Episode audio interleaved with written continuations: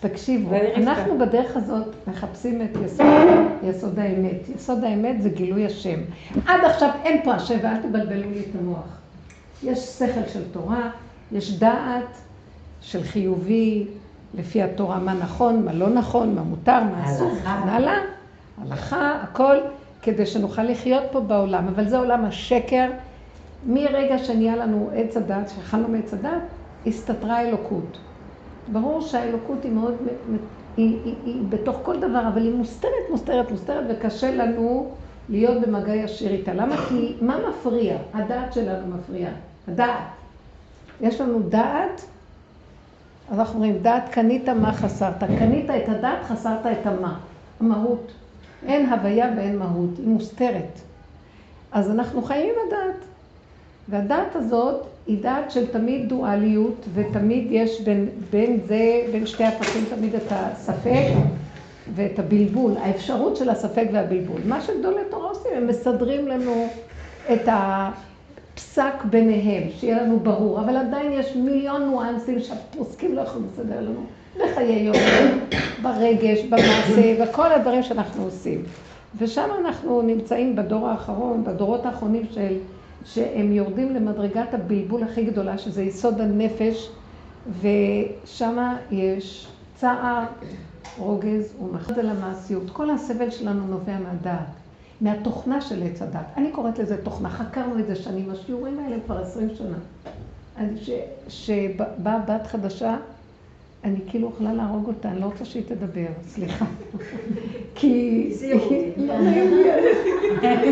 לא, בסדר, את לא חדשה, נראה לי שאת הרבה זמן. לא, אני חדשה. כאילו, יש איזה משהו ש... היא הרבה זמן בחיים. בגלל שעץ הדעת... אני רוצה להגיד, זה נקרא חיים, זה תכף נראה לך מה זה חיים.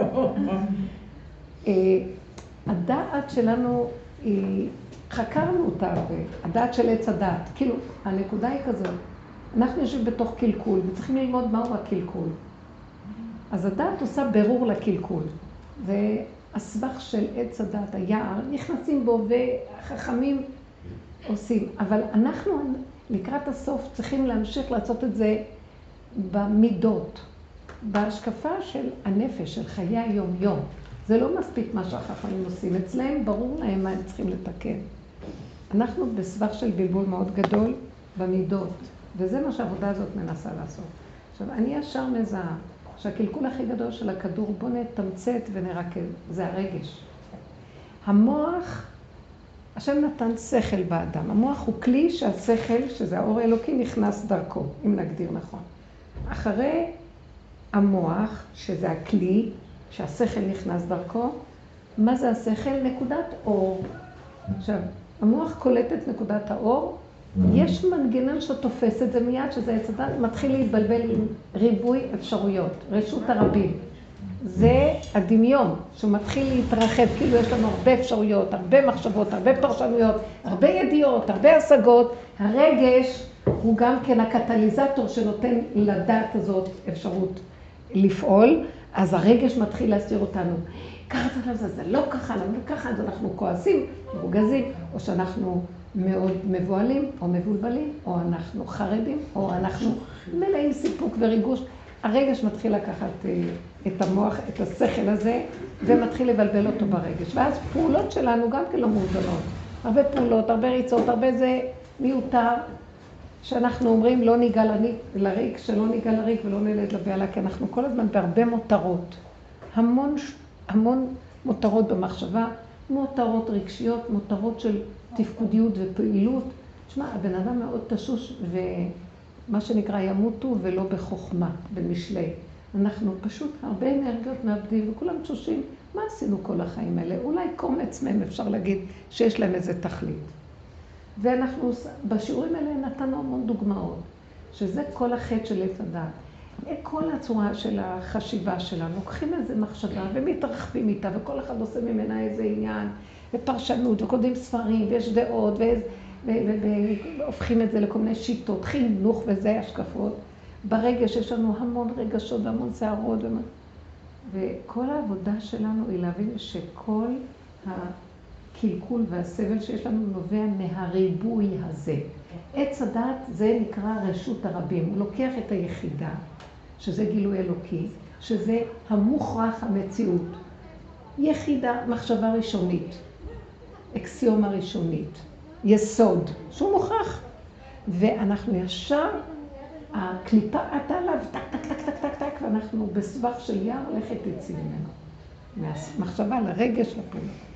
אז כל העבודה שאני מסתכל ומתבוננת, כל פעם שיש לי בלבול, יש לי שערה, יש לי צער, מצוקה, אני יודעת שזה התוצאה של ההתרחבות, התחרבות, ואז עבודתי היא מה?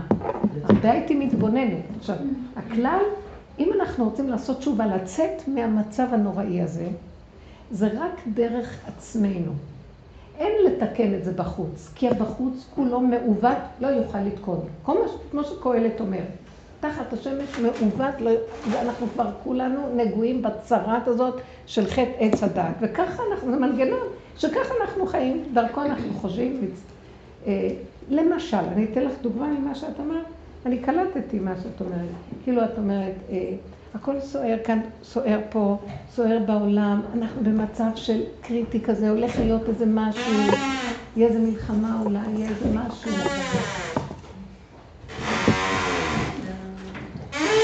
זה בדיוק החשיבה של עץ הדעת. בואו תראו משהו, וככה אנחנו חיים. נכנסה מחשבה, יש באמת איזו מחשבה באוויר, משהו שאת קולטת באוויר. אבל המוח שלנו, של עץ הדת, לוקח אותה, ואז אנחנו מתחילים להתרגש. הולך להיות משהו. תבין לכם? ואז אנחנו אומרים, תשמעו, קורה משהו. ואז ישר המוח מתחיל לתרץ. כי אמריקה הפציצה, כי זה, כי יש ככה, כי... ואז זה ככה וזה ככה. עוד דבר, וברגע שאני מתחיל להיות מרוגש, למה? סוף סוף קורה משהו. סוף סוף קורה משהו, כי אני במצוקה תמידית של הרגש והדמיון, ואני מת שלא רק אני אמות כל הזמן, שגם העולם ימות סוף סוף. ושיקרה משהו, שלא רק אני, כל המשוגעים, אתם יודעים שקורה משהו, שיש מלחמה משוגעים הכי חיים. הם הכי מרגישים טוב. מה לביצוצים? כן, כן, כן. ברור. עכשיו, מה הנקודה? אז אני רואה את השקר של השאלה. אני גם במקום הזה, אני מתה לחפש איזה לינק, איפה משיח מתגלה, והנה זה. אבל מה הוא רימה אותי כל השנים? בזמן היה צריך כבר העולם הזה להיגמר לדעתי, לפי התחזיות, שהיה צריך להיות מלחמה ופיצוץ כזה, ופה היה צריך לבוא משיח, ופה... אני לא רוצה, אני לא קונה את הסיפורים שלו, אין לי רק את הרגע, אז אני חוזרת לנקודת היחידה שלי. יש לי נשימה, המוח בה נותן לי איזה נקודה, אני אומרת, זה נקודה אחת. הנקודה הזאת היא שהיא אפשרית. אבל כל הרגע היא אפשרית, גם לפני 50 שנה אמרו, גם לפני 30 שנה, לפני 10 שנים, כל הזמן אומרים, הולך לקרות משהו, הולך לקרות משהו, הולך לקרות משהו, כל הזמן. עכשיו, זה שאומר, הולך לקרות משהו, הוא קולט איזה נקודה, אבל הוא מתרחב איתה, הוא מתרגש איתה, ואז כל הצערה שלו, הוא בתוך זה, וככה הוא, יש לו סיפוק מהדבר הזה. וככה הוא מסדר את המצוקה שלו, ונותן לו איזה חיות מזה, אבל זה שקר. זה שקר גמור, כי אין כלום. יש לי נשימה אחת, ולא מעניין אותי כלום, זה לא עולמי, זה עולמו של השם. ורק הוא יודע, ימים יוצרו ולא אחד בהם. יש איזה רגע שיוודע, והוא יוודע רק להשם הרגע הזה, קרב יום אשר הוא לא יום ולא לילה, אני לא יודעת מהו. המוח שלי רוצה לדעת, עץ הדעת שקרן רמאי, הוא רוצה לדעת, הוא הגנב שגנב את השם. וייתן כאלוקים, הוא יודע, עוד מעט יקרה משהו. חכו, ואז כולם עם פרשניות ותחזיות ועיתונאים ועולמות ועניינים, ומי זה חי כדור הארץ והכל שקר. אי אפשר להאמין לשום דבר. אפילו הנביאים, אי אפשר להאמין להם. זה אפשרות, הנבואה היא אפשרות. אולי תקרה, אולי לא. הטובה חייבת, הרעה, קראתי את זה, לא חייבת. גם הטובה, יש רגע אחד, שאת אומרת, אבל היה כתוב שכך וכך, ואיך זה לא, זה בחזקת אפשרות. כי כן יש כזה מקום, ובאמת, דברי הנביאים, אמת. גילוי השם. ומה שהם אמרו, הם שליחים של השם. אבל הקליפה, אנחנו מקלקלים. על ידי, התרגשויות וזה, נגנב, והשם אומר, כדי שיתגלה השם בעולם, צריכים לסגור את הדעת, להיות גולם. אתם יודעים מה זה גולם? תנו לי גולם, וזאת כל העבודה שאנחנו עושים 20 שנה. לסגור את המוח, לא להתרגש, לא להאמין בכלום, אל תאמן בעצמך עד יום אותך. פעולות צריכות להיות מדויקות, מינימליות. הבן אדם צריך להיות דרוך, לא להתבזבז בכלום, בחוק הצמצום הכי גדול שיש, כדי שהוא יחזור ליחידה. והיחידה הזאת, רק שם שמתגלה, שכינה, למטה, זה לא במוח בכלל. רוורס, רוורס, רוורס, מהריבוי, זה הפירמידה הפוכה. מהריבוי, ריבוי, ריבוי, ריבוי, עד לנקודת היחידה. היחידה בהמות הייתי עמך. מוכח המציאות שאתה חי וקיים, כי אני לא יכול כלום. זה סימן שהמוח נפל לי, כי הבן אדם חושב שהוא כל יכול. זה הדמיונות שלו, זה התוכנה של הצדד. אתה יכול, וייתם כאלוקים, וברור שגם התורה נותנת לזה רשות, כי קלקלנו, אז אנחנו צריכים, כמו שקלקלנו, צריכים לדעת שאנחנו צריכים לתקן. רבותיי, כל כך הרבה דורות עברו, והעולם לא מתוקן. הפוך ולפוך, סליחה שאני אומרת לכם. אני מסתכלת על המדינה, עם כל האהבה שלי לארץ ישראל ולעם ישראל וליהודים באשר הם, אני לא מאמינה כמה חילוניות יש במדינה הזאת. אני לא מאמינה כמה, אני המומה, כמה הם מתגברים וגם החרדים מתחילים כבר להיות כמו שקורה פה. מה אתם חושבים? זה משפיע. גם החרדים רוצים כבר להיות בעולם ואני חשבתי הפוך שאנחנו נתגבר. אני אגיד לכם את האמת, אני בתוך המחנה החרדי, אני רואה איתו תשישות. נשים יוצאות לעבודה בעולם, גם הולכים כבר היפים ורוצים גם כל לעשות דברים, גם הם הולכים ללמוד ולומדים כל מיני דברים. יש שילוב כזה. פתאום אני קולטת שזה לא כמו שאנחנו חושבים בכלל. אז אני יודעת שבמקום הזה המוח שלי, שהוא חושב שהוא מבין ויודע, אני לא מבינה כבר כלום, תכלית הידיעה שלא נדע. העיקר של האדם בעבודתו האמיתית זה לאפשר לבורא להתגלות. ואם אתם רוצים שיהיה כאן גילוי בורא, חייבים לסגור את אותה תוכנה שמסתירה אותו, שזה הדעת, הרגש, הוא הקוד, הוא החוד של הקוד. רגש. עכשיו צריך לעבוד נורא קשה בשביל זה, אמא עם ילדיה, אישה עם בעלה, חברה עם חברה, כל העולם צריך להיות דרוך, מאומץ, חזק, וללכת כאילו, 10 אנשים כאלה יביאו גאולה. לא צריך מיליונים, כי זה קשה לעשות את העבודה הזאת, אבל בכל אופן, את רוצה, לא את הגאולה הכללית, את עצמך להיגון. אם תתרגשי מכל דבר זל, זה הגנום שלך. את צריכה כל הזמן לסגור ולא להאמין לרגש, לסגור ולא להאמין לריבוי מחשבות, לסגור ולא לתת ממשות לדמויות, לסגור ולא לעשות עניין מכלום, להתחדש כל רגע, אין נשימה כאן ועכשיו ואין כלום. ואבא זה רק אתה, עד שאתה מביא אותי למקום שאני לא יכולה לחיות בעולם, אם אתה לא מתגלה עליי, אין לי פה קיום, כי אז הוא רק יכול להתגלות. האדם צריך להרגיש את זה עד הסוף. ככה הנביאים מקבלים נבואה. ואני אגיד לכם את האמת, תגידו, זה מדרגות גבוהות. זה דבר שאני הכי לא סובלת. כי הגדול כגודלו והקטן כקוטנו, כולנו צריכים לעשות את אותה עבודה עם אותו עיקרון. לא רק משה רבנו, כולם לקראת הסוף, כל הגילוי של השם מחכה רק שהעם הכי פשוט יעשה את העבודה הזאת. גדולי ישראל עשו, גדולים עשו. העם הכי פשוט, למה? כי העם כל כך הרבה סובל, ורק הוא, אפילו גדולים לא יכולים לעשות את העבודה הזאת כמו העם הפשוט. בגלל שכבר אין כוח לעשות את הסבל המאוד שקיים. הסבל הוא, יש ניצול של קליפה מאוד גדולה שמתלבשת אצל הגדולים, שאני לא רוצה להגיד, אבל זה יכול גם להיות אצל הגדולים שאנחנו קוראים להם גדולים. זה קליפת הישוב והכוח, מאחר והולך לבן אדם, אז הוא רוכב על זה שלא הולך לו. ככה העולם, הקליפה בנויה. מאוד קשה, יש מעט מאוד צדיקים אמיתיים שלא ינצלו ולא ירכבו ויבנו לעצמם עולם בגלל שיש להם מוסר אמיתי ויראת השם אמיתית נוראית, מפחד לגזול את כבוד השם ואת מלכות השם. זה מאוד קשה. אף אחד לא מבין לסיים על זה. צריך לברוח מהעולם כפי שזה יהיה.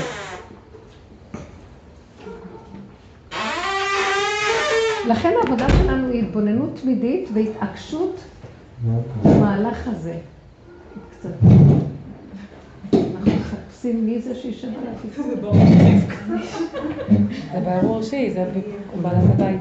היא בעלת הבית? הכיסא שלך. זאת ריבה. לא, אבל תמיד מחכים לכם דברים. אז תבינו עכשיו מה אנחנו צריכים לעשות. בואו נעבוד עכשיו במעשיות. זו ההשקפה הראשונית. אני אגיד לכם, אני מגיעה למקום בעבודה שכבר אני רואה מה יפיל את המוח הזה, התשישות. הוא עוזר לנו על ידי שהוא מחטיף לכולם מכת תשישות. כולנו, וזאת עבודת נשים דרך אגב, כי הגברים עשו בדעת את העבודה שלהם. אנחנו מותשות ברמות. אני מסתכלת, אני מתבוננת על החגים, על כל... זה כבר מערכת משוגעת של דמיון שהתרחב על הבני אדם, זה כבר לא יודעת. יש כאן נקודה קטנה של תורה, וכל השאר מה? כל ההתרחבות של החגים, והפעולות הרבות, והחומרים הרבים שיש בהם, זה הדעות והידענות הנוראית, כל כך הרבה ספרים על כל דבר, כל כך הרבה הלכות. מי יכול להכיל את זה? תקשיבו, זה הפצצה נוראית. זה התעללות. כן, אני ממש הרגשתי. ברור שזה הקליפה. בשלב הזה את אומרת, לא, שלא נאבד שפיות, בוא נחזור לפשטות. מה שפעם היו עושים במינימום הקיומי, ולא להתבלבל מכלום. אז מאוד קשה, חוק הצמצום. כל העבודה שלנו זה לחזור לחוק הצמצום. מה נעשה מחוק הצמצום? בסוף נזכת. כן? כולנו חיפים מי שבל הכיסא. אתם מבינים מה אני מדברת עכשיו? אז בואו נשאל שאלות, ודרך זה אני אהיה ממוקדת יותר. יש שאלה, איך אפשר כאילו שאוזן תשמע והלב יעצום את עצמו? באמת, כאילו... זאת עבודה של התאמנות של הרבה שנים. עכשיו, זאת עבודה מאוד... היא צריכה עקרונות. העיקרון הוא שבוא נגיד לי דוגמה מה את שומעת. סתם אבא שלי, אמא שלי, אומרים משהו שאני לא יכולה לסבול באוזן לשמוע. רגע, תעצרי. אם את לא יכולה לשמוע, סימן ש... זה לא בשבילך. לכו בפשטות. זאת אומרת... עכשיו, בעבודה השנייה הקודמת... רגע. בעבודה הקודמת... היינו צריכים לעשות עבודת התגברות, לדבר על עצמנו ולעשות עבודות. אני כבר מדברת אחרי ככלות הכל, תראו, אני עכשיו במקום אחר, אבל נפתח פתח שאפשר לדלג כבר. כי הכלל בעבודה הזאת השני הוא רק המראה והמקל, ואני כל הזמן צריכה לראות את עצמי. האבא או האמא שמדברים לך, וקצרת רוח מראה לך שאת לא מסוגלת להכיל יותר. מה את לא יכולה להכיל? הם לא עשו שום דבר, הם רק דיברו. מה קרה לי כתוצאה מהדיבור שלהם? זה עבודתי, לראות את עצמי. המראה הזאת, זאת אומרת, ההתנהגות שלי מראה לי מה קורה פה.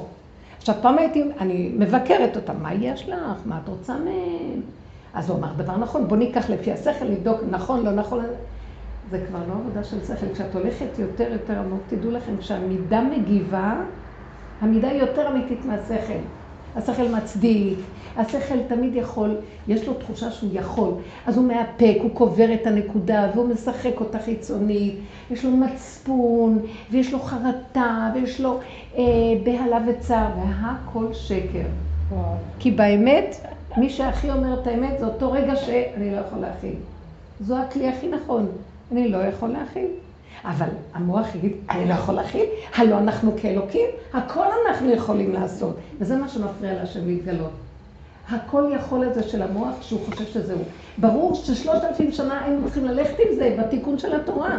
כן, אתה קלקלת, אל תגיד אני לא יכול, אתה חייב לצאת בעול. אתם סרקתם את הפשע הזה, אתם צריכים לפרום אותו עין בעין. אז אתה לא יכול לברוח, וזה מה שעשינו. אבל עכשיו לקראת הסוף, אנשים ממשיכים עוד לעשות את זה ונגמרים. בסוף הם רוצים לברוח מהכל, לכפור וללכת. סימן שזה נגמר. והאדם מה צריך לעשות? להקשיב לבשר ודם שלו. הבשר ודם, מק לא יגיד לו. מה שפעם החכמים היו אומרים, עמי, מק לא יגיד לו בלשון לעג. מה שקל לו, הוא הולך לעשות. תתגברו, נגמרה עבודת הגבר. עכשיו זה עבודת אנשים לא מתגברים. עכשיו הראש יוצא, זה לידה, זה כבר לא התגברות, אין מה להתגבר. אם את תתגברי את מפריעה ללידה, עכשיו זה הכנעה. הכרה, הודעה באמת, לא יכול. עכשיו, הבן אדם זה שעה הכי קשה, כי הוא כן רוצה להיות יכול. יש משהו בקוד של הטבע שהוא לא נותן לך להגיע למקום הזה, זה המלחמה הכי קשה עכשיו. עכשיו, עד שאני מגיעה למקום שאני אומרת, עוד מעט אני אמות ואת עוד רוצה להרים ראש שאת יכולה? מוציא. זה ציר, ובסוף אנחנו, הבנות נכנעות במצב הזה, ואומרות, זהו, מתעלפות, כי אי אפשר להיות יכולים. שם מתגלה השם. כשמשה רבנו עובר במעבר ים סוף, שזה קריאת ים סוף יהיה לידה, אז עם ישראל בחרדה צועקים, אז הוא אומר לו, מה תצעק אליי? זה לא בכלל זמן לצעוק, אז מה נעשה אם לא לצעוק? אפילו צעקה לא. שתוק. עכשיו, הנקודה הזאת, איך מתאמנים על הדבר הזה? עכשיו, מה שאת אומרת כאן, תראי איך העבודה. אני אגיד לך את שלשלת העבודה של שנים שהיינו עובדים. תמר, תקשיבי. כי צריך לתת כלים ולעבוד. רק עד שמגיעים למקום שכבר אין עבודות. אבל אנחנו עוד נחזור. השעבא אומר לי ככה, ואני נלחץ ממנו, אז אני אומרת לעצמי. אז ישר אני רואה, נלחצת, אני עונה לו. אם אני עונה לו, איבדתי את היעלום, כי הוא רק המקל, הוא רק המראה שמראה לי את עצמי, ועכשיו אני צריך לחפש מה כאן אצלי לא בסדר. מה אצלי לא בסדר? שאני כועס, מתרגש, שאני מגיב מהר. אין לי כושר הכלה, איפוק, כושר המתנה, במה נשים זכיין שממתינות. אין לנו, כי בדרך כלל לאישה יש כלי, אין לנו כלים, אין לנו דברים. גירוי תגובה, זה הטבע, טק-טק. הדעת היא מאוד שטחית, היא אדם מדבר, אני רואה את הבנים שהיא תמדחת לי. זה שולט, הוא אומר איזה דבר, השני כבר עונה לו. זה כל כך מהר, אני רואה את השטחיות של הדעת. כשאני בא, אני שטחיות מאוד גדולה. סליחה, לעומת העומק של הנפש, סליחה, עכשיו הם שואלים אותי מה שאמרת, אתם רוצים להקשיב? אז תנו לי זמן, כי הם לא נותנים לי זמן. נו, מה את רוצה להגיד? ואז אני אומרת להם, אבל זה דבר של השווה אל הלב, תקשיבו, זה מאוד קשה. כי הם רגילים, טק, טק, טק, טק, טק, טק, טק, ושלום. הם שולטים על מה? על הדמיונות של עצמם, על הידע. אבל ידע זה רק ידע, זה חמור נושא ספרים. לא אמרתי שהם לא אנשים של צורה, אבל אני מדברת על המהלך של אם את רוצה את הדעת שיש לך להפוך לנאה דורש, נאה מקיים, את צריכה לאבד את הדעת, להיכנס לחושך, להכיר איך את נראית במידות. עכשיו, כשאת רואה את עצמך, את מוכנה להודות שזה את ולא להגיד להורים, לא להגיד לו, לא להגיד כלום לאבא. ואת אומרת, איזה כעס יש לי, תראי איך את נראית. זה לא, הוא יכיס אותך, הכעס קיים מבפנים עוד קודם, הוא רק הסיבה שזה יוצא. הוא המקל שמגרה לך את אותה נקודה. תאפקי קצת, תרגי, מה הוא כבר אמר? את כבר, אני כבר מוסה, אני לא יכולה יותר. אז מה הוא השם לך? הוא האחרון שכבר קש ששובר, אז מה הוא רק קש? אז הבן אדם מתחיל לראות את עצמו, השלב הבא הוא, וואי, אוי לי כי נדמתי, זה מצבי, הוא מתחיל להתייאש. למה הוא חושב שהוא איזה, לפחות סגן של אלוקים, ותראה איך הוא נראה, תת רמה. עכשיו השלב הבא, להגיד, לא להישבר, כי באמת אני תת רמה, זה רק הדמיון שהוא חושב שהוא מציאות. עכשיו תראי את העבודה קשה זה, שהבן אדם לא יישבר, כי האגו לא נותן לו, כי הוא רוצה להיות בגבעה גבוהה, ושולט במצב, מזה הוא חי, הוא לא חי מהקשר של השם. הוא חי מזה שיש לו תדמית חיובית נעלה מול החברה, שהוא כל הזמן משחק אותה, והוא מת מפחד שמישהו יפרק לו בתת הכרה את הדמיון שלו על עצמו. וככה זה... והביזוי. בטח, לא מוכן, הוא לא מוכן, הוא מסתיר. הוא עומד על קצה התרנגולת שלו, הכל כזה עומד ורק... והוא שבוי בקליפה הזאת של הפחד והאימה, שיגלו שהוא כלום. לא הוא, גם אני, כולנו כלום. עכשיו, מי אתם בכלל? אתם לא קיימים. רגע אחד לוקח לכם את הנשימה, אין לכם קיום. ככה אנחנו. ותראו איזה הרים של דמיונות. למדנו, אנחנו יודעים, עשינו מה, אני כלום. אמא שאני פגע בי ואני פתאום אומר, באמת? השם פשוט אומר לי, אני אוהב אותך, תחזור לאחוריך. למה אתה מתרחב? זה המצורה. המצורע צריך להיכנס למצב של מדבר לעצמו, הוא יוצא מהמחנה. אתם יודעים, כתבתי את החידוש הזה. יש את הפרשיות השבוע שנותן לי לכתוב. סליחה, אני אמרתי, החברה מצורעת, שכשמוציאים את המצורע מחוץ למחנה, שיגיד תודה, שיגיד, מה נשמע? עסקה, נכון? עסקה. עם שם כזה לא שוכחים. לא, שוכחים שם כזה. לא, עסקה זה כמו מספיק. טוב, אנחנו אומרים, אני אומרת תודה שהוא מוציא אותי מחוץ למחנה, כי אני כל הזמן רואה את המחנה ואני אומרת, אני מצורה, אני מסוכנת להיות בעולם. אני אדביק את השני בצרה, ואחר כך אני אומרת, בכלל, כל העולם מצורה. רק תביא אותי עכשיו במגע עם אנשים, הצהרת יוצאת אחד על השני, טוב שהכהן הוציא אותי מחוץ למחנה. הדרך הזאת זה הכהן, יותר טוב לי להיות מחוץ למחנה. כי אם אני יש שם הצהרת מזינה אחד את השני ואף אחד לא רואה כלום, זה שאומר אני מצורה ויוצא, הוא התחלת הבריאות שקיימת. כי כולם חולים ואף אחד לא מודה באמת. אלה שמתחילים להגיד, אבל רגע, זו הבעיה שלי לא של אבא שלי. ואני מתחיל לקחת אחריות, וגם אחרי כמה זמן אני רואה, זה בהתחלה אני מצטער ואני רוצה לתקן, אין תיקון, מה שאני לא עושה לתקון, אני חוזר עוד פעם, כי זו האמת.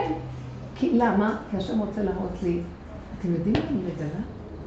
כל התוכנית הזאת דמיון, תוכנית התיקונים היא דמיון, אין קלקול ואין תיקון, אין כלום, פשוט בוא נתעייף. שאכלנו מעץ הדת, נעלם פפפפפפפ, אז השם מחליש, מחליש, מחליש. גם דרך כל הגלויות והתורה ושיבוד מלכויות וכל הסבל שעברנו וכל המצוות שאנחנו חיים, הניסויים האלה זה תת רמה. סליחה שאני אומרת לכם. זו עבודה מאוד קשה החיים האלה. הילדים וכל התרבות והחינוך וכל המוסדות שלהם. סליחה, אין עלמא דשיקרא יותר גדול מזה. אז זה הקלקול שלנו. אתם חושבים שאתם משהו, זה השיעבוד. זאת אומרת, זה שיעבוד מלכויות שאנחנו צריכים לעבור דרכו, אין לנו ברירה. אז תגידו לנו כבר, סוף העולם, הולכים להפגיס את העולם, אנחנו נמצאים בקצה. לא נגיד שדי כבר? חבר'ה, אם נגיד די, לא יכולים יותר, רק זה.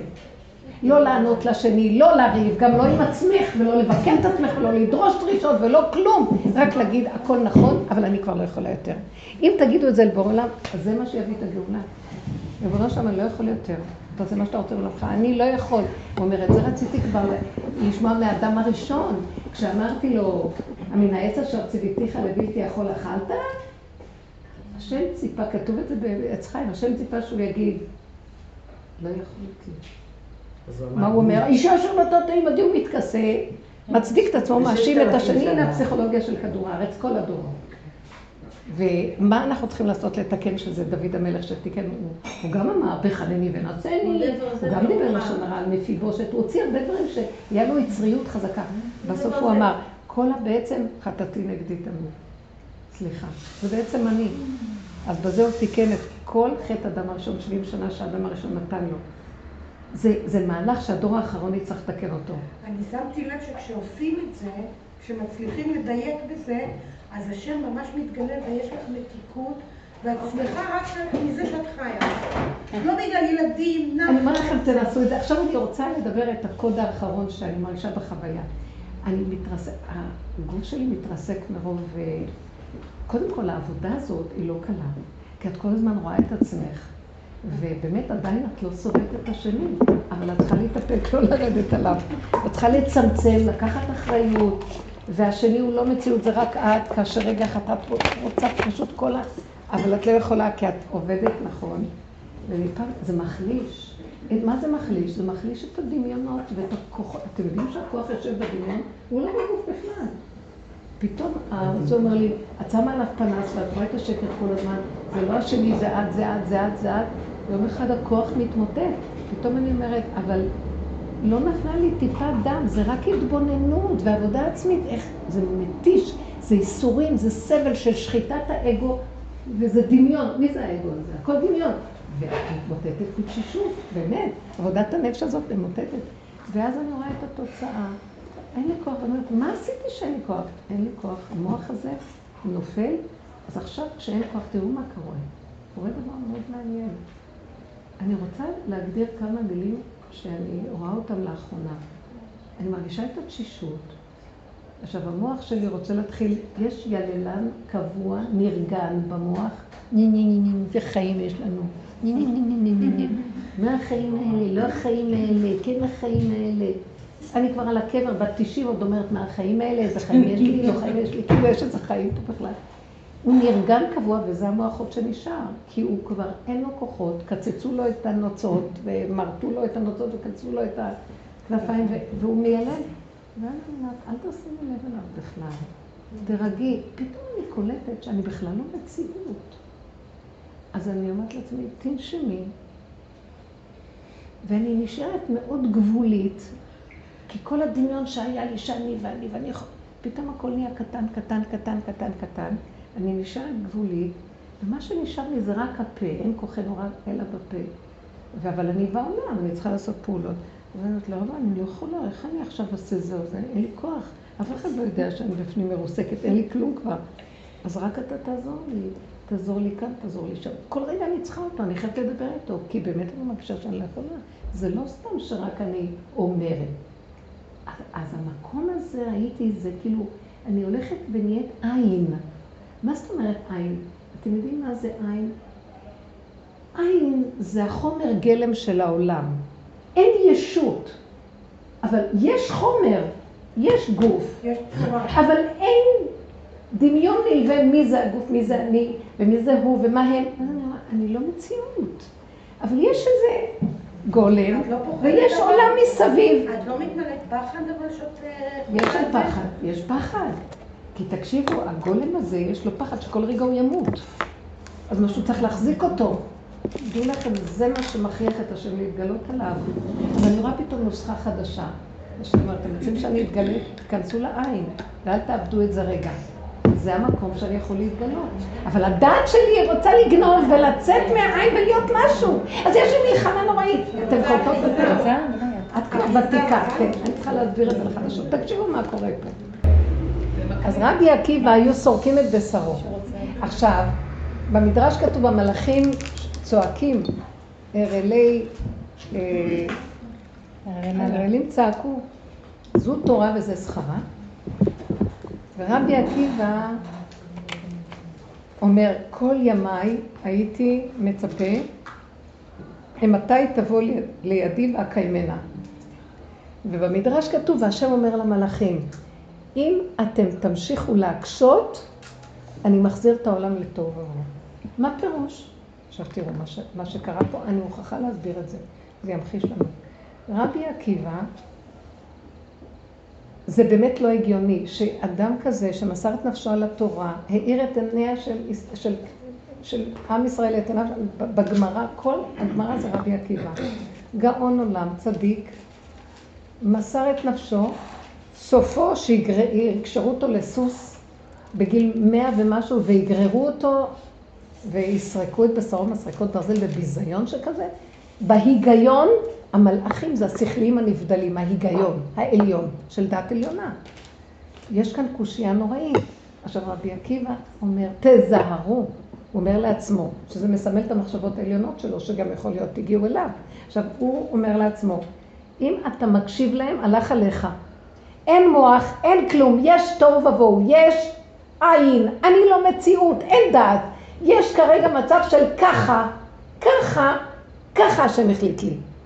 ככה ההנהגה העליונה החליטה.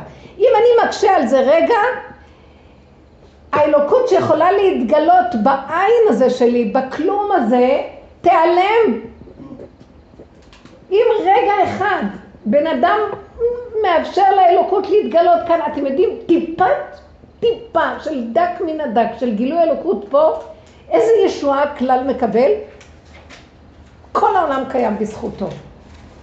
כי בלי הנקודה הזאת אין חיים פה, אבל היא כמעט לא נתפסת, וזה מספיק, הטיפה הזאת. אז הוא פחד שהמוח יבוא ויקשה קושיות. אז השם אומר, אם אתם תשאלו עוד קצת, אני עוזב ומשאיר את העולם טוב עבור.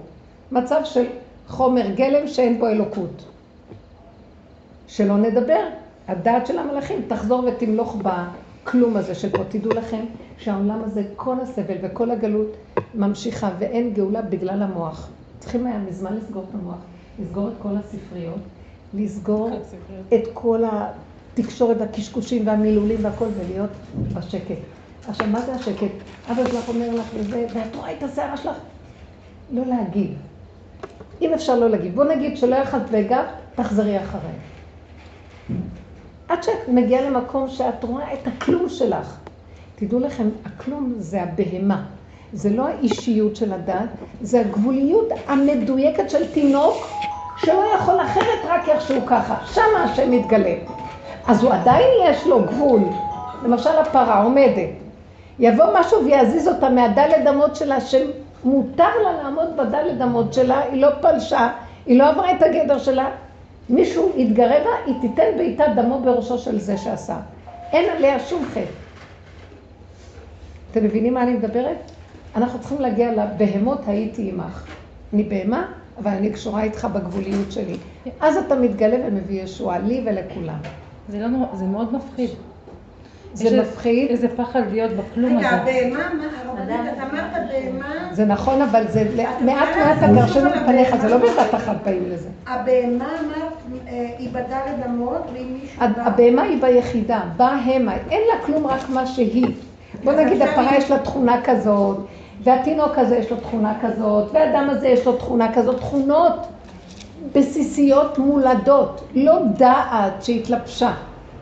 מי שנוגע לו בתכונה הזאת, הוא מתגרה במשבצת שלו, שבחוק הטבע זה שלו ואף אחד לא יכול להפריע לו. אז אם מישהו מתגרה בנקודה הזאת שלי, אז את יכולה לתת לו בעיטה. אבל איך אני אדע אם זה באמת האגו או זה באמת היחידה שלי? אני אגיד לכם... אני לא יכולה לחיות בלי זה. כי אני לא יכולה... אז איך אני אדע שאני לא יכולה... את יודעת, אבל אני אגיד לכם בדיוק, אני אגיד לכם עוד, זה יפה מה שאמרת. עוד סימן, את עושה ככה, ואחר כך את נרגעת. מה שהאגו מתרגש ונשפך החוצה. וכשאת מוציאה, את מוציאה וחוזרת. כמו ילדים. כי כמו ילדים נגמר. אני לא הבנתי. לה בין האגו ליחידה. האגו, אמרתי לכם מה האגו זה, לוקח נקודת אמת, לוקח את המוח מתרחב, לוקח טיפת הרגש שצריך את החיות של הרגש מתרחב, פעולה קטנה, איתה 10 פעולות, נגעו בך ביחידה, בגבוליות. זאת נקודת אמת, הגבוליות היא נקודת אמת, זה הגבול שלך שאמר לעולמו די, זה הגבול, הוא ברא אותך עם גבול. מישהו נגע בגבול הזה ומפריע לו בגבול שלו, את עושה תנועה, אומרת מילה. איך את יודעת אם זה האגו או לא? כי האגו גונב ועושה מדבר אחד 10, רשות הרבים, ואילו היחידה חוזרת לעצמה. אבל זה גם יכול להיות תגובה ראשונית מהאגו. אבל פתאום את תופסת את עצמי. לא, לא, אחד, אני צריכה ריכוז. זה כאן קורה פנימית, זה לא דווקא להצליח. זה צלח דווקא לחמדה בשבילי. מי שרוצה חפה שאני אמרה. אני אומרת, יכולה להיות. אולי, תה יותר. הנה, אז תכיני לדבר. אני אומרת, התגובה הראשונית לפעמים יכולה להיות מהאגו, אבל אתה תופס את עצמך פתאום, אתה קולט להתרח, לאן הגעתי, כי... טוב, זאת העבודה. ואז אתה חוזר לעצמך. בסדר, זאת עבודה. אבל אני אומרת שמי שנמצא כבר בגבוליות הזאת ונגעו בו, איך הוא ידע אם הוא כבר הגיע לגבול הנכון? אחרי רגע נגמר לו כעס. לא, הוא גם לא זוכר. אין גניבה והתרחבות. שימו לב לדבר הזה, אז מותר לו, כן? שם במקום הזה, אחר כך גם אני חושבת, הגבוליות הזאת, אז אני אומרת לו, ריבונו של עולם, בגבול הזה, אם אתה לא שומר עליי, אני אצא. אז תרחם עליי. אז הוא אומר לי, אני שומע, אבל זה אני יצאתי בתוכך. זה בסדר. מותר לבן אדם להגיד נקודה. זה תלוי גם במדרגות. תלוי גם במה? לא, גם נקודתי. תקשיבו, יש דרגות שאפשר לתת מהן דוגמאות. השם עם משה רבנו, שהוא התרחב טיפה בנושא של העמקה בסלע. והוא אמר, היכה שמעון האמורי. השם כעס עליו. בדרגתו הוא אמר לו שגם אם יצאת, אבל שאתה, מה זה שמעון האמורים? אתה אומר על כלל ישראל לשון הרע. יצאת כבר לגדר מדי רחב. מותר, כתוב למשל, בפרשת שמיני, כאשר משה רבנו אומר לאהרון הכהן, מה הוא צריך לעשות עם איל המילואים? איך להקריב אותו ואיך לסדר את זה? ומשה דרש, מה עשיתם עם מה שאמרתי לכם? אז אהרון אמר, לא הקרבנו אותו. ויקצוף משה, ואין עליו עונש. כי זה היה מאוד נקודתי, והוא חזר לנקודה. למה השם כל כך הקפיד עליו במכה? שאומר לו, דבר אל הסלע ואל תכה את הסלע. עכשיו, משה רבנו התרגז על עם ישראל, אז הוא התרחב ברמה של כאילו דין חזק וגדול. זה כבר, אפשר לקרוא לזה אגו, כמו הוא הלך במידת הדין שהוא ציפה מהם שהם התנהגו אחרת. אבל השם אמר לו, אני אמרתי לך לדבר ואתה לא מקשיב לי. למה אתה בא וטענה עליהם שהם לא מתנהגים טוב, אתה והם אותו דבר? במילים אחרות. וואלה. אתה מתרחב והם מתרחבו, גם אתה מתרחב. אז יצאת מהגבול. זה דבר מאוד דק, בקדושה זה כבר מדרגות אחרות. אני מדברת בפשטות. עכשיו, אבל קודמת הרבה עבודה שעשינו על עצמנו. מה העבודה שעשינו על עצמנו? להתיש את אותו אגו, לפרק אותו, ועוד פעם לראות אותו, וליפול ולמוד, ושבא ייפול צדיק וקדוש, ולהכיר את הפגם. זו המילה שאמרנו. הפגם זה הטבע הבסיסי של האדם, שעץ הדעת זה השקר של הדעת מתלבש עליו, ומרחיב אותו. לזה אנחנו קוראים פגם. אבל הטבע, התכונה הבסיסית היא בסדר, ככה תינוק נולד. אין טענה לשואל למה הוא ערמומי. יש טענה כשאדם לקח את תכונת השואל, והוא נהיה ערמומי פי מיליון מהשואל. כי האדם יכול להיות יותר ערמומי מהשואל. התכונה של הערמומיות ניתנה לשואל. איזה טענה יש עליו שהוא ערמומי? הוא צריך את זה בשביל לשרוד. כי זו התכונה שלו. אבל הוא צריך לשרוד את זה, זה לא טוב רע. זה בסדר גמור, בדיוק. זה איכשהו בהמה, זו הבהמה. הטענה על האדם שגנב. אין טענה למה הוא גנב. אנחנו לא קולטים את הדקויות, כי אנחנו מאוד גסים במוח, לא דקים. אין לנו את ההבנה, הנכנסות לעמקות הלב, ההבנה העמוקה של הנפש, ואז אנחנו דנים בשטחיות מאוד גדולה. תקשיבו, האדם יכול בבית דין לטעון, נניח אחרי 120 עולה לבית דין של מעלה, ואז הוא טוען, מה אתם דנים אותי שאני גנבתי? אבל השם נתן לי תכונה של גנב. אז מה אני השם? אז למה הוליד אותי עם תכונה של גנב? אז אומרים לו, לא דנים אותך על התכונה של... אז אומרים לו, בבית דין של מעלה, יש כמה מדרגות. בבית דין של מעלה אומרים לו, כי כתוב בתורה, לא לגנוב, אתה גנבת, אתה תשלם. אז אם הוא עובד אמיתי על עצמו, והוא רואה את התכונות שלו כמו שאנחנו, רב אושר היה אומר, תגידו לבית דין שם, וצריך הרבה עבודה פנימית ואמת והתאמנות כדי שתגידו, כאילו אנחנו יכולים להגיד. אתם בית דין של מעלה, אתם רק רואים לעיניים, זה דיינים, מה שיש פה יש גם שם. קחו אותי לבית דינו של השם כי הוא רואה ללבב. כמה נאבקתי עם היצר ולא יכולתי. עכשיו, מביאים אותו לבית דין של השם. אז השם אומר לו, אין לנו טענה עליך, כן, כך זה ממש. זה כמו בגץ, יש ערעור.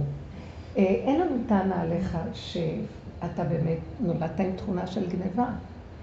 הטענה היא, למה אנחנו שלחנו לך אפשרות שתפריע לך בזמן הגניבה, משהו שיפחיד אותך, איזה שערה פנימית, איזה נקודה, ואתה לא הקשבת לזה, על זה דנים אותך.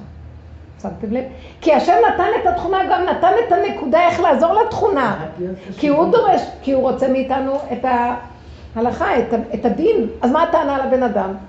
מה אתה אומר לאדם שיש לו נטייה לכעס ורציחה, לא תרצח? הוא שולח לו, זאת אומרת, אם הבן אדם היה רגע נעצר, ולא בשוונק, והוא הוא עובד מאוד על איפוק כל הזמן, אז הוא מגיע לגבוליות, בגבוליות הזאת אין עליו טענה, מופיע כוח שעוזר לו, השם מתגלה ועוזר לו. תקשיבו, הדבר הזה... זה מודה ועוזב ירוחם? בדיוק, תמר ויהודה. היא אמרה, היא דיברה עם השם, והיא אמרה לו, אני הולכת לעשות מעשה, יש לי מחשבות לעשות מעשה שהוא נגד התורה, הוא נגד, גם אם לא הייתה אז תורה, אבל הוא נגד המהלך, כן? אבל אני לא יכולה, כי אתה מכריח אותי, לא השארת לי שום ברירה, סגרת להם מכל הכיוונים, ואני לא יכולה להתגבר על הנקודה, ואני אומרת לך, אם אתה לא תעזור לי, ואני הולכת על זה, אם יהיה משהו שיפריע לי שם, אז אני אגיד, אתה לא רוצה. אבל אם זה לא, אז סימן שאתה משתתף איתי בדבר. זה דבר שקראתי באחד הפירושים, זה היה כל כך יפה לראות, כאילו, בדקויות יש בדין טענות ששמים לב אליהן. אבל אנחנו בגסות לא כל כך נכנסים בה. הדרך הזאת שאנחנו מתבוננים בעצמנו בדקות מגיעה עד לנקודה. למה אני אומרת את זה? כי כשאדם עובד באמת, הוא מגיע לגבול, יש בגמרא מסכת חולין מקום שכתוב, חוצפה כלפי שמיא מהניה. אדם עומד ואומר, נתתי לך את כל הכוחות שלי, אני גבולי. אם אתה ממשיך לגוע בי, אני אחטא. אני לא יכול יותר, אפשר מתגלה השם. צריך להיות, עכשיו, למה אני מגיעה למקום הזה? כי אנחנו צריכים להגיע למקום של האין עונים וקשור עם השם. לא אין עונים בייאוש. כי מה קורה לנו בעץ הדת? יש לנו אין עונים, לא הולך לנו, כי תוקעים אותנו. והיום השם תוקע את כולם, לא נותן שילך. את מי שהוא אוהב, לא נותן לו. למה? כי הוא רוצה אותו שילך אליו עם הצעקה. מה הבן אדם עושה? אני לוזר, לא הולך, ליתר אליהם הולך, איך לכולם מסתדר, אני לא ככה מיילל. הוא נכנס למסכנות רחמנות עצמית, הוא יורד על עצמו, הוא שבור מעצמו, הוא איבד את האפשר. זה היצר של עץ הדעת, שהוא שובר אותו, הייאוש. שזה נבלה כמו האגו, כמו הגאווה, זה אותו דבר. זה טרפה וזה נבלה. אז העבודה שלנו היא כל הזמן דקה באמצע, להודות באמת, לשחרר את הרגש ולהודות. ובסוף להגיד את האמת, אבל אני לא יכול. אם יגעו בי, אני אצא. לא עליי התלונה. בוא ניגע בנקודה הזאת. אולי אתם רוצות להגיד שאתם רוצות לדבר על מצבים קודם לזה. שעכשיו בוא נגיד, אבא שלך. הרגע הראשון את יכולה להתאפק ולא לענות לו, כי ברבות הזמן שאת מתחילה להתבונן על עצמך איך את מגיבה, את מתחילה לראות שאת בסכנה, בגלל שאת שמה לב שאנחנו מגיבים, גירוי תגובה, גירוי תגובה. אנשים של גירוי תגובה הם לא אנשים של רמה, אין להם רמה, חיות. חתול עובר, הוא יחבר, הוא יכול להגיד לעצמו, תעצור, למה הגב שלך מתקמר? קצת ניפוק והאכלה, מה יש? יעלה על הדעת? אבל אם אני מתנהג כמו בתגובות, אני והחתול אותו דבר.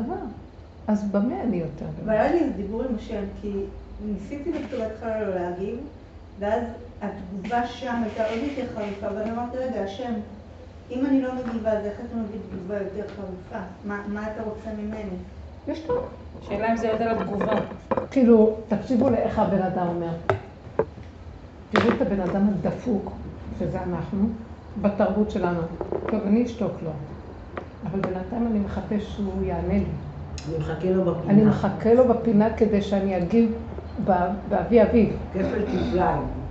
ואחר כך אני אומר, עכשיו אתה רואה איך הוא ענה לי? איך אני אשתוק לו?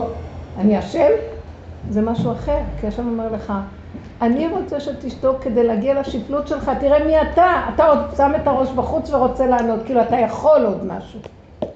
הוא רוצה שנהיה לא יכולים.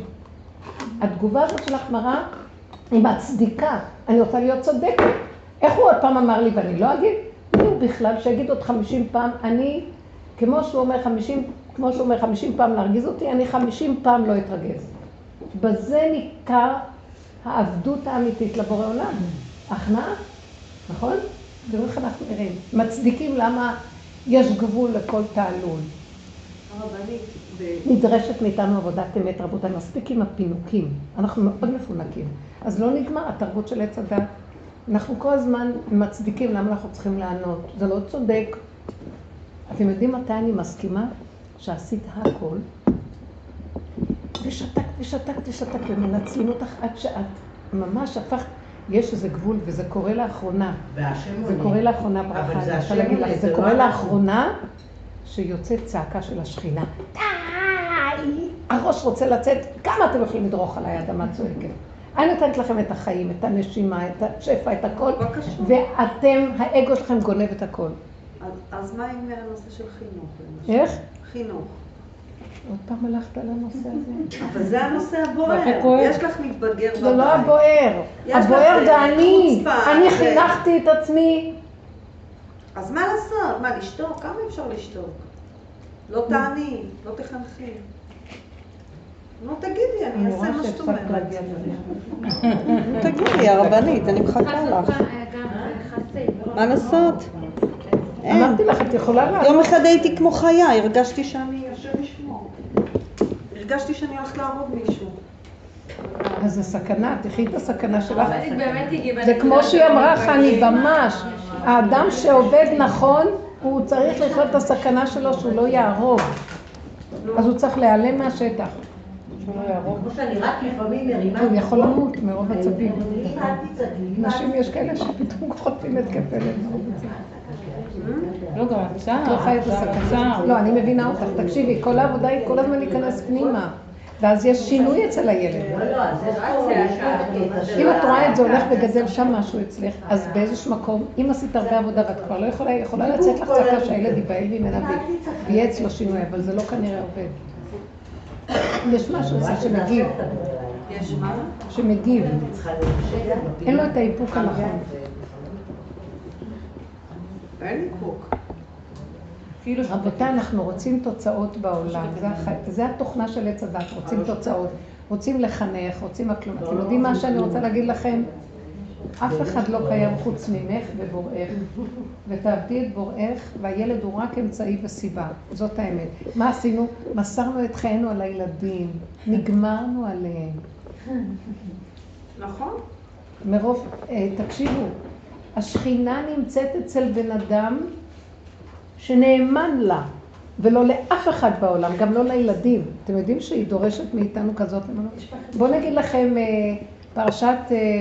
וזאת הברכה, שמשה רבנו מברך את שבט לוי, וללוי אמר, תומך ואורך לאיש חסידך, אשר ניסיתו במסע, ותריבהו על מי מריבה. אומר לאביו ואימו לא ראיתי, ואת אחיו לא הכיר, ואת בניו לא ידע. כי מצוותיך ישמורו ותורתך ינצורו. ישימו כליל באפיך וקטורה על מזבחיך. למה, משה רבנו אומר, למה שבט לוי הם אלה שמלמדים והם המנהיגים של העם? כי האומר לאבי ואימו, לא ראיתי ואת בניו לא ידע ואת אחיו לא הכיר. לא מכיר, לא יודע. כשזה מגיע לאמת ולעבודת השם, קודם כל אני. אתם יודעים שבגלל חטא עץ הדת, שהוא אומר, ואיתם כאלוקים, הדמיון של עץ הדת, האלוקים הוא עוד אוהב את כולם והוא מבטל את עצמו כי כולם יותר ממני. שימו לב איך הוא לוקח את זה ככה. נכון, שאם זה האגו, אז ברור שצריך שפלות. אבל יש גבול בשפלות, שאם אני גם מוותר על היחידה, הנקודה האמיתית שלי, השכינה אומרת לי, לכי מפה. לא רוצה לראות אותך ויתרת עליי. כי היא יושבת ביחידה. השכינה יושבת ביחידה. לכן צריכים להגיע לנקודת האמת. שם השכינה נמצאת. ומהי נקודת האמת? הנקודה הקטנה. הרגע, עכשיו, האמת נהדרת. היא רגע, עוד רגע. היא תכונה והיא קטנה. אתם מבינים מה אני מדברת? שם יש אמת. אז אם אני כל הזמן ילד וילד, וזה תדעו לכם, האימהות היא... היא מה שלא נותן לנו להגיע לתכלית שלנו כנשים. אז אימהות היא חשובה. שמתם לב מה היה במצרים? פרעה גזר שאנשים לא ישאירו את הילדים בחיים. אז הם היו יוצאות לשדות, הם עוזבות שם את הילדים ומשאירות את הילדים. והשם גידל אותם. כתוב במלאכים מאכילים אותם.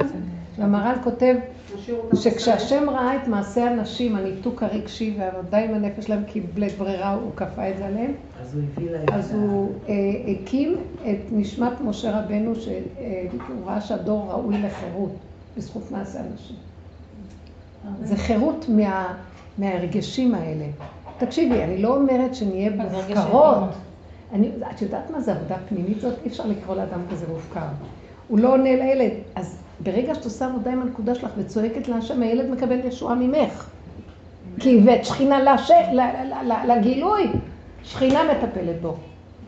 אי אפשר לטפל על זה בדור הזה האחרון. אנחנו עם כל ההשכלה והידע וכל דרכי חינוך, זה גניבה של ישות וכוח.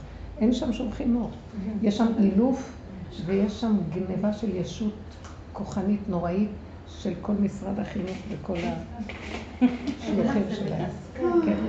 דיברתי היום עם חברה, אתה חבל לשאול אותי מה שהילד שלי קצת גדל והגיסות לא צנועות ומה עושים עם זה. אמרתי, אז דבר לא, אי אפשר, את עושה את ההשתדלות שלך. אמרתי לה, לפעמים מגיעה למקום כזה שאני אומרת, אתה יודע מה, כבר אין לי כוח אפילו לדאוג מזה.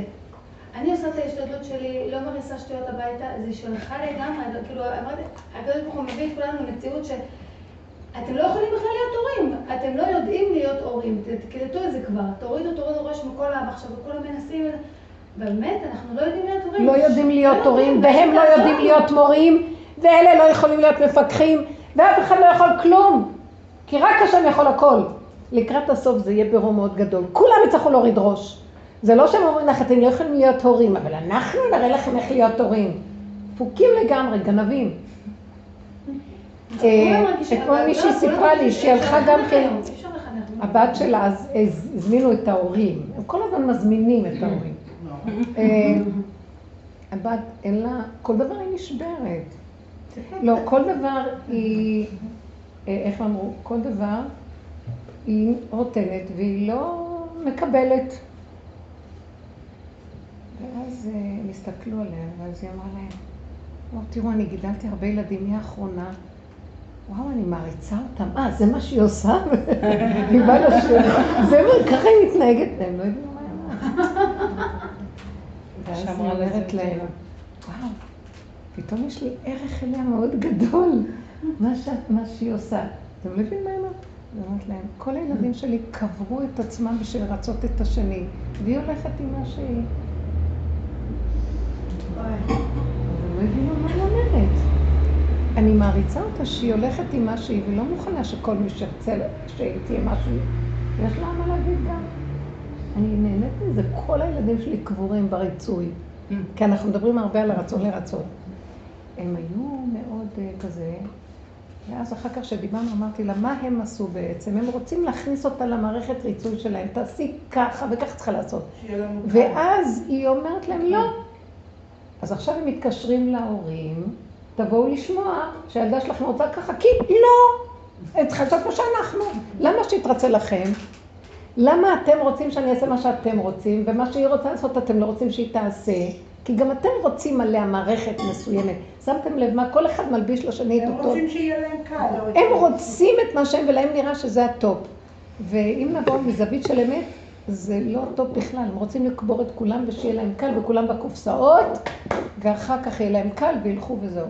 אז אם הם באו אליכם, שתעזרו להם, כי אתם יכולים לתת להם, כי אתם העוזרים ואתם המשפיעים, אתם בכלל לא יכולים לעזור להם, אתם רק רוצים להכניס אותם בקופסאות, כי אין לכם כוח לעזור להם, שזה יש לו את הבעיה הזאת, אתם רק רוצים לקבור שיהיה להם, אז אתם לא יכולים לעזור להם, אתם לא מתאימים לתפקיד, כי אין לכם כוח לעזור להם. איך? כל אחד, תהלכו כנגד רוחו של כל אחד ואחד, ותעזבו אותו. ישר להביא את ההורים, להכניס לקופסה, אז אתם עושים בדיוק מה שהילדה עושה. לא רוצה. היא אומרת לכם לא רוצה, ואתם אומרים לה, לא רוצה, אתם תשים מה שאנחנו אומרים. למה שמעתם אותו? אז איך פותרים? איפה הפתרון? הפתרון הוא שככה. אם היא ילדה קטנה שבאה לגדולים שיעזרו לה, שהגדולים יעזרו לה. מה הגדולים רוצים לעשות? לא עוזרים לה. היא צריכה להיות ככה. הורגים את הכל, כולם שקט, מתים. יופי, שקט לנו, הם מתים. כי ברגע השני מוציא איזו תכונה שלא נראית, אז הם לא יכולים יש להם תוכנית. אז מי בא לעזור למי? שהם יסדרו להם את התוכנית שלהם, או שהם יטפלו בנקודות והתמודדו אותם. זה כנגד זה, וזה כנגד זה, וזה כנגד זה, וככה. ולא יחפשו תוצאות, נקודות האמת מתגלות, ובני אדם צריכים את העזרה מהשם. הכל שטחי. מאוד מאוד. המורים והמורות, אין להם כבר להשקיע. אבל זו המערכת של השקר. ועכשיו לא אכפת לי, זה מערכת שקר, אבל מה שאכפת לי זה איך אנחנו מפחדים מהם. למה מי הם בכלל? תקשיבו, אבל כל העולם... אני יכולים להעיף את הילד החוצה, ואז אנחנו רואים מה קורה להם. כן, יש לכם כבוד. למה אנחנו לא מביאים לילדים את המערכת של האמת? יש לך כבוד. כי אין אפשרות, או הם או הרחובות, לא. לא זה ולא זה. יש דרך, אם היו שומעים את זה בישיבות ועובדים נכון עם האמונה ובסמינרים והכל, היה עולם אחר. אין אמת, האמת נעדרת. יש הרבה ילדים ברחוב היום. יותר טוב להם להיות אחר. כן, כן, זה מה ש... כן? בעצם כאילו עוברים שטחיות אחת. יותר טוב שהם יהיו איפה שהם, כי שם השם יכול לתפוס אותם ולעזור להם. כי שם זה אין כלום. את לא תסתכלי על זה שבשכינה נמצאת איתה. אבל זה לא יודעת שעשית. טוב, אני לא נכנסת בסוגיה. יש צער, אין מה לומר. חבל שהם הגיעו לפרק. זה באמת חבל. ושם הנקודה שלהם נמצאת. כן, אבל בתור הורים זה קצת קשה. מאוד קשה. זה מפרק וממיד. מה זה קשר לנכון? כל הורה דואג אם הילד שלו נהיה גנב, או רץ, או סמים, או אני לא יודעת מה. בטח. זה דאגה טבעית. השאלה מה את עושה עם זה? את יודעת משהו? אני אגיד לך מה עושים עם זה. זה מפרט את הנכון. קוראים לה השם. אני רואה אנשים מסביב, מורים מזה. מגיעים לחוסר האונים ומדברים עם השם. ממש. גם יש פה גם ניסיון בעניינים שלי באיזה עניין שאנחנו מחתנים ילד ויש כל כך הרבה דברים ואני מרגישה שאני לבד במערכה. כל הגברים נעלמו ואינם. יש שיר כזה. כן? כל הגברים נעלמו ואינם.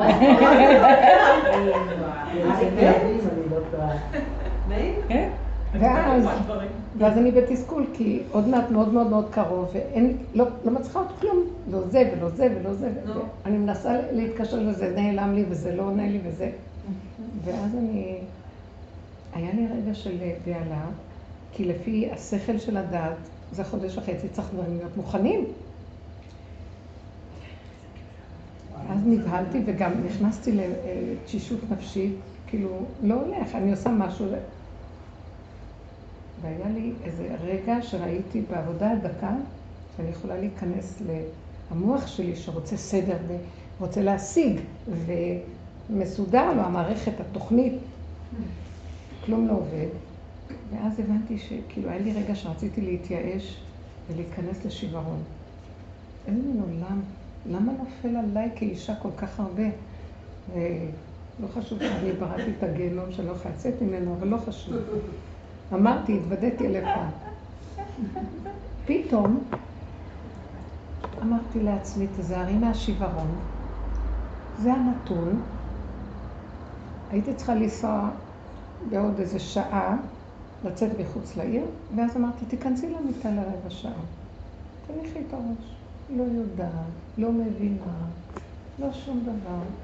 והיה לי מחשבה על איזה מישהו מבני המשפחה שהוא בעצם היה צריך לעשות איזה משהו, ואני לא מצליחה להשיג אותו, הוא לא עונה לי, לא כלום, לא כלום. נכנסתי למיטה ודיברתי עם השם, אמרתי לו, אבא, הנה הטוב עבור, אתה מביא אותי, אתה לא רוצה שהדעת שלי תעבוד כי מביאה לי ייאוש, כי היא סדר, שליטה, טק טק טק תוכנית, ושום דבר לא הולך שם. הוא לא נוטה לי שילך שום דבר לפי השכל. ואז אני נבהלת, כי אם לא לסדר לפי השכל, אז מה? צריך דירה, צריך רהיטים, צריך זה, צריך זה, אז מה? ואז אני אומרת לו, הדעת צריכה להיסגר, ומה שאני יכולה רק להישאר בעינונים שלי, אבל בלי ייאוש. כאילו, בנתון האמיתי הפשוט, ככה זה, איך שזה ככה, רק אתה יכול להיכנס ולסדר את זה, ואתה, כשאתה נכנס, הוא נותן לי את המחשבה בעצמו. בשנייה אחת שאתה מסדר הכל, לא יודע, טק, טק, טק, טק, טק, טק, טק, טק, בשנייה אתה יכול לעשות בכלום זמן מה שהכוחנות של האדם וכל ה... ואז משקפתי עם המחשבה הזאת, הטלפון מצלצל. יותר מ3 דקות לא עברו, נכנסתי למין, מה שנקרא, מצב של הדממה, שקט. זה יפה, בלי שום דבר. ואמרתי לו, היה לי עוד מחשבה, מה יש לי להפסיד? כאילו יש לי, יבוא המוח ויגיד, כן, זה הפקרות. במילא כלום לא הולך לי. במילא אני לבד, אין, זהו, אין, אין. וככה נשכבתי, הטלפון מצלצל, אותו בן אדם מתקשר. טק, טק, טק, טק, טק. הוא התקשר, אז אמרתי, כן, קמתי, דיברתי איתו, נסגר. לא גמרתי לגמור את זה, מתקשר לי המתווך של הדירה, טק, טק, טק, טק. לא גמרתי זה, עוד משהו מתקשר שקשור לכל הסידורים וזה. ופתאום אני מסתכלת ואני אומרת, וכל זה כשאת במיטה? וכל זה שקמתי מהמיטה, כי דיברתי עם ההוא, אמרתי, אני לא אדבר איתו במיטה. כאילו, למה? משהו קצת ריגש אותי שאני רואה את השם. אז קמתי לכבוד השם. השם מבין לך את זה. וזהו. ואחרי שסגרת את הטלפון, אמרתי לעצמי, גם אל תתרחבי מדי, כי זה לרגע ככה, את לא יכולה לדעת. ואמרתי, תהיי תלמידה של הנקודה, תיכנעי, השם מתגלה, לא ברעש השם. כל זמן דקה, פעולה קטנה, נקודה קטנה, וגם הוא לא רוצה ש... וואו, שמונה, שימונה, מה קרה פה? והכל בשקט. ואמרתי, התחננתי לה שלא ייקח ממני את המוד הזה, את המצב הזה. כי המוח שלי, אני מכירה אותו, הוא עוד פעם יבוא ועוד פעם, אני אומרת, בכיתי, אמרתי, אין לי כבר כוח אליו, תשש כוחי מלעשות מלחמה. איך אומר דוד המלך, אני שלום וכי אדבר הם על המלחמה, זה כל הזמן קופץ המוח הזה, וכבר כמה אני יכולה, פשוט תתגלה, תשים עליי את ה... ותוביל אותי. זהו. ראיתי את הגילוי שלו, וכל הזמן בדברים קטנים, כשאני מביאה את עצמי להתממה. זה ביקש יעקב ישב בשלווה. אין כזה דבר. אבל זה לא המקום שבא ביקש יעקב, לא. זה לא בדיוק המקום, לא. זה מקום של אין, לא. זה לא, יעקב ביקש לשב בשלווה לפני, והשם אמר לו, בתוך הרוגז של זה. זאת אומרת, אני לא מסוגלת יותר לכלום, אני רוצה להיות גולם, הנה הידיים והרגליים. תתגלה דרכי. אתם נתת מצוות חתן, חתן קלה. מכל צדדים אין מי שם, אז תעזור לי. רק אתה. זה המקום שראיתי שהחתן והקלה האלה הם הכי מתאימים לעין. כי בכל הדברים אחר, את רואה לפי האישיות של החתן והקלה. לי היה בליל הסדר שבת חתן. התחתנו שבוע לפני העבר הזה. משהו. והכל באמת ככה זה היה. חשבתי שאני בורחת לאיזה חוץ לארץ, וזה יבודד, ולא משאירה כתובת. אין לאן הלכת.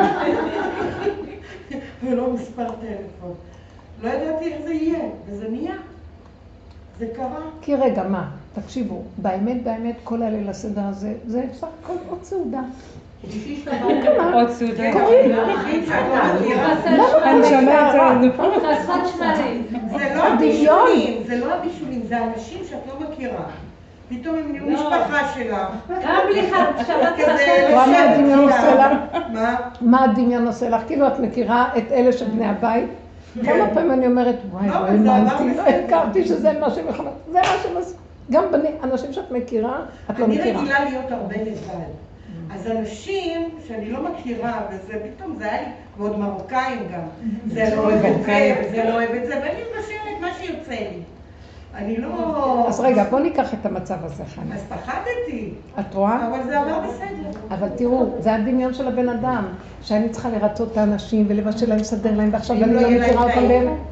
אבל שימו לב, רגע, אל תעני לי, רגע, תקשיבי! תקשיבי, מפגרת! תקשיבי ליד הסוף! את מצדיקה את זה, תראי רק את המצוקה, מה שהם עשו לך, מי הם בכלל? ולמה את צריכה להיות במצוקה? תבש לי סיר, תבשרי 5 סירים. את נהנית מזה, תעשי, אבל לא בגלל שאת מפחדת מהם, וגם אני כמוך. אבל לפחות בואו נראה את הקלקול, שמה שבורח שהוא רואה את זה ככה.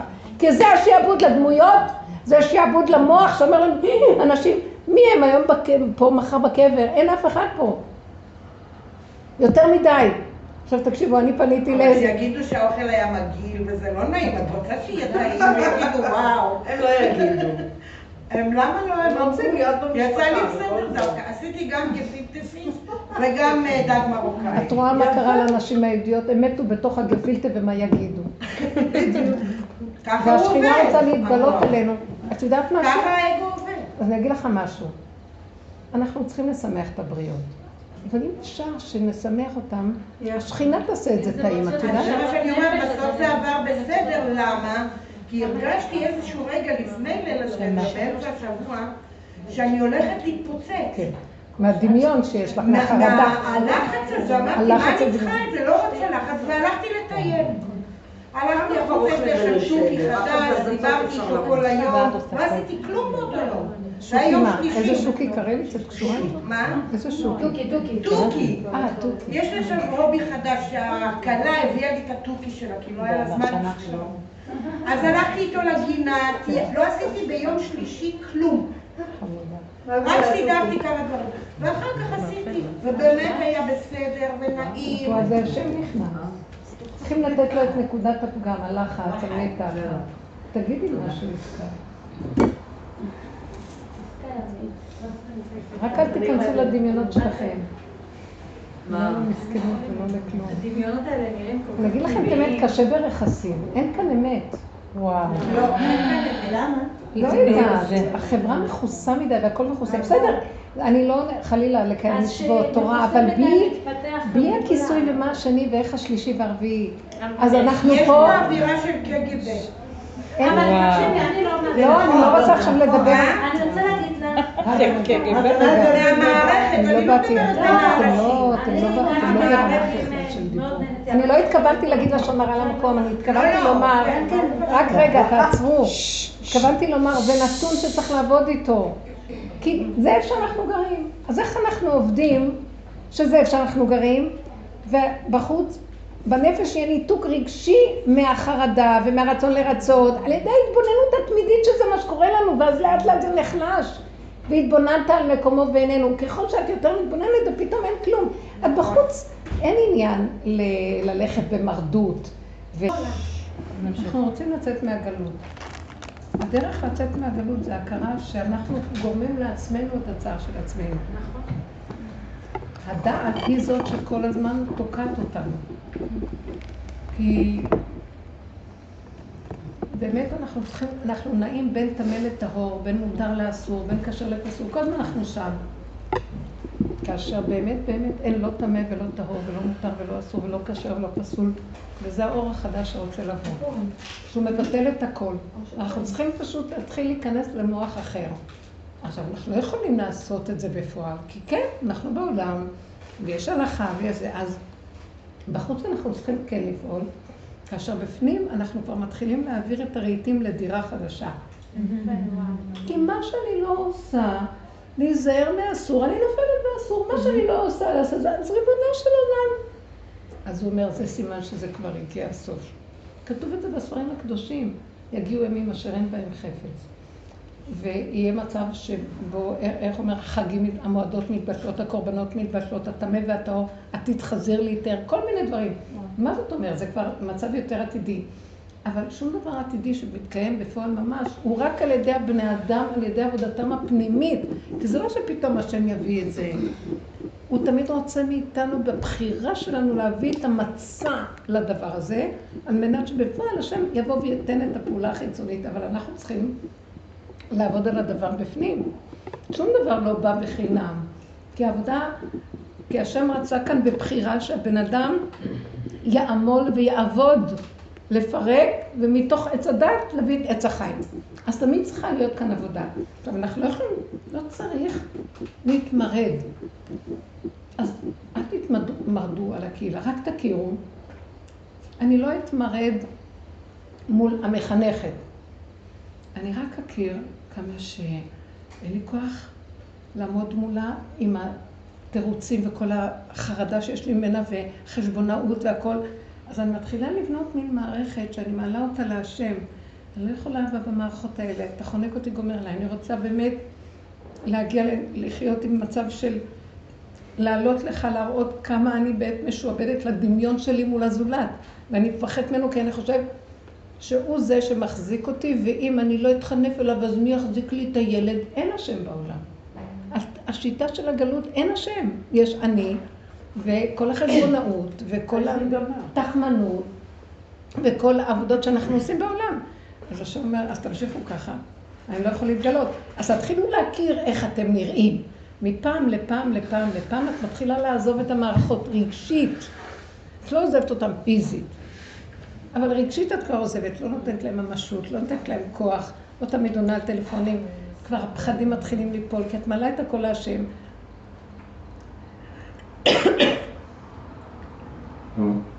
יש פה מים הרבה. אפלה ופלא, כשאנחנו הולכים ככה, גם מערכות עוזבות אותנו, אתם יודעים? מה זה מערכות? פתאום המורה שהחלכה לא מתקשרת, הילד לא השתנה וכלום לא קרה, ופשוט השם לא נותן להם, כי הוא כבר מוציא אותנו מהמערכות האלה. אז אנחנו צריכים לתת נקודת עבודה כל הזמן. אני לא באה עכשיו להגיד את זה כדי שנתנפל, כי אין מה להתנפל ולדבר על המערכת. זה גדר של לשון הרע. מה שאני רוצה להגיד רק נתון, זו מערכת גלותית. שלא רוצה לצאת מהגלות, כי אין לה קוד אחר. אתם יודעים? זה הנתון. אז עכשיו, איך אנחנו עובדים? מתחיל להיות לנו קוד אחר. בואו ניכנס פנימה, כי אנחנו במצוקות. וגם נעזור להם אחר כך לראות. כי איש את ראו יעזור ונר אחד נר למאה. אז זאת עבודה שקטה של אנשים של שנים. אתם יודעים שיש תנועה מאוד גדולה בנפש של שינוי? זה בגלל העבודות שנעשות כאן. אתם יודעים? המון, אפילו כל התבוטות האלה שקמות וגונבות את זה על מודעויות ושיטות שונות, גם הן גונבות מהנקודות האלה. אבל אנשים שעובדים על האמת, ומבשרם, ונחתכים, כי זה האגו נחתך. את רואה את החרדה שלך, ואחר כך שלך כאלה כאבים לראות ממי את בכלל מפחדת, מורה בת 20, וההורים גדולים, אברך ואישה מבוגר, מפחדים פחד מוות ממי, כי הנציגה של המערכות, כי הדמיון על המערכות הורג אותנו, מי הם בכלל? אבל זה לא מי הם לזלזל בהם, מי הם שאני רואה, איך אני המטומטמת נותנת להם מציאות, אז איך השם ייכנס למקום כזה וישלוט, אני לא נותנת לו מקום, אני נותנת למערכת השקר מקום. וזה רגע קשה, ואחר כך השם אני אומרת, טוב, אבל אבא, אם אני אצטער על זה, זה לא יעזור לי, זה הנתון שלי. אין אסיר מתי רצון בית האסורים, תעזור לי. אז הוא אומר לי, רק תכירי ותתני לי את זה, תכירי ותתני לי, תכירי את הקלקול ותתני, תכירי את הקלקול ותתני. את תתני לי, תדברי, תעלי את זה בדיבור, וידוי דברים. אתם יודעים מה שזה עושה? כאילו, השם אומר לנו, אני אתן לכם אוכל ואתם תתנו לי את הפסולת. אני אוהב פסולת, אתם אוהבים אוכל, אני אוהב פסולת. השם הוא הפוך. תנו לי את החומץ ואני אעשה מזה שמן. בזה ניכר שהוא השם. אנחנו לא, אנחנו טבע והוא מעל הטבע. תנו לי את הלכלוך, אני ממחזר אותו. אתם מכירים את האנרגיה הגבוהה הזאת? אז מה אכפת לכם לתת לי? לא נעים לנו השם לתת לך את הלכלוך. אתם אומרים להשם לא נעים, אני בראתי אותו. אני איתכם, שוכן איתכם בתומה שלכם. זה לא נוגע בכלום, השם לא תמת האור מאיתנו. זה מערכת אחרת של המוח שטוענת תמת האור, אנחנו. זה העולם מתלכלך מאיתנו, אבל השם הוא מעבר להכל. אתם מבינים מה אני מדברת? ההלכות וכל זה זה כדי שאנחנו לא נקלקל את העולם שבו אנחנו חיים ואז הוא יקיא אותנו. אבל השם לא נוגע בו שום דבר, הוא נקי מעצמו טהור, מעצמו הוא שלם מעצמו, שום דבר אין לו חיסרון מזה שאנחנו עושים כך או כך. אתם מבינים מה אני מדברת? זה בשבילנו. זה בשבילנו, כי אנחנו חותכים את הקרקע שעליה אנחנו עומדים. לכן באה התורה נותנת לנו כדי שהעולם לא יחרב. שיהיה לכם מוסר פה, אבל באמת השם לא קשור. עכשיו זה הזמן שהשם תקופות ארוכות. מי קבלת התורה אומר, הלוואי אותי עזבו ותורתי שמרו. עכשיו הוא רוצה להתגלות, זה זמן גילוי מלכות השם, זה מהלך אחר לגמרי. השם רוצה להתגלות. אז עכשיו הדרישה היא אחרת, העבודה היא אחרת. הנתונים משתנים. זה לא אני מול העולם. העולם זה רק סיבה ואני מול בורא עולם. הוא רוצה את הקלקול שלי כי זה הגשר שעליו, הכבש שעליו הוא מגיע לפה. תגידו את הפגמים. תתוודו את האמת שלכם לפני השם. תתוודו, זה כמו עבודת יום הכיפורים, וידוי חטאים לפני השם. ותראו, יורד אור של אריך אנפין, אור שמהפך את השלילה לאור. את אומרת לו וידויים וחטאים כאלה, ובסוף תצא כמו איזה אור כזה יוצא מיום הכיפורים, נמחה לכולם. זה מהלך אחר, וזאת העבודה מביאה למקום הזה. ואחר כך יבוא הפורים, שזה הצחוק והגילוי של השם.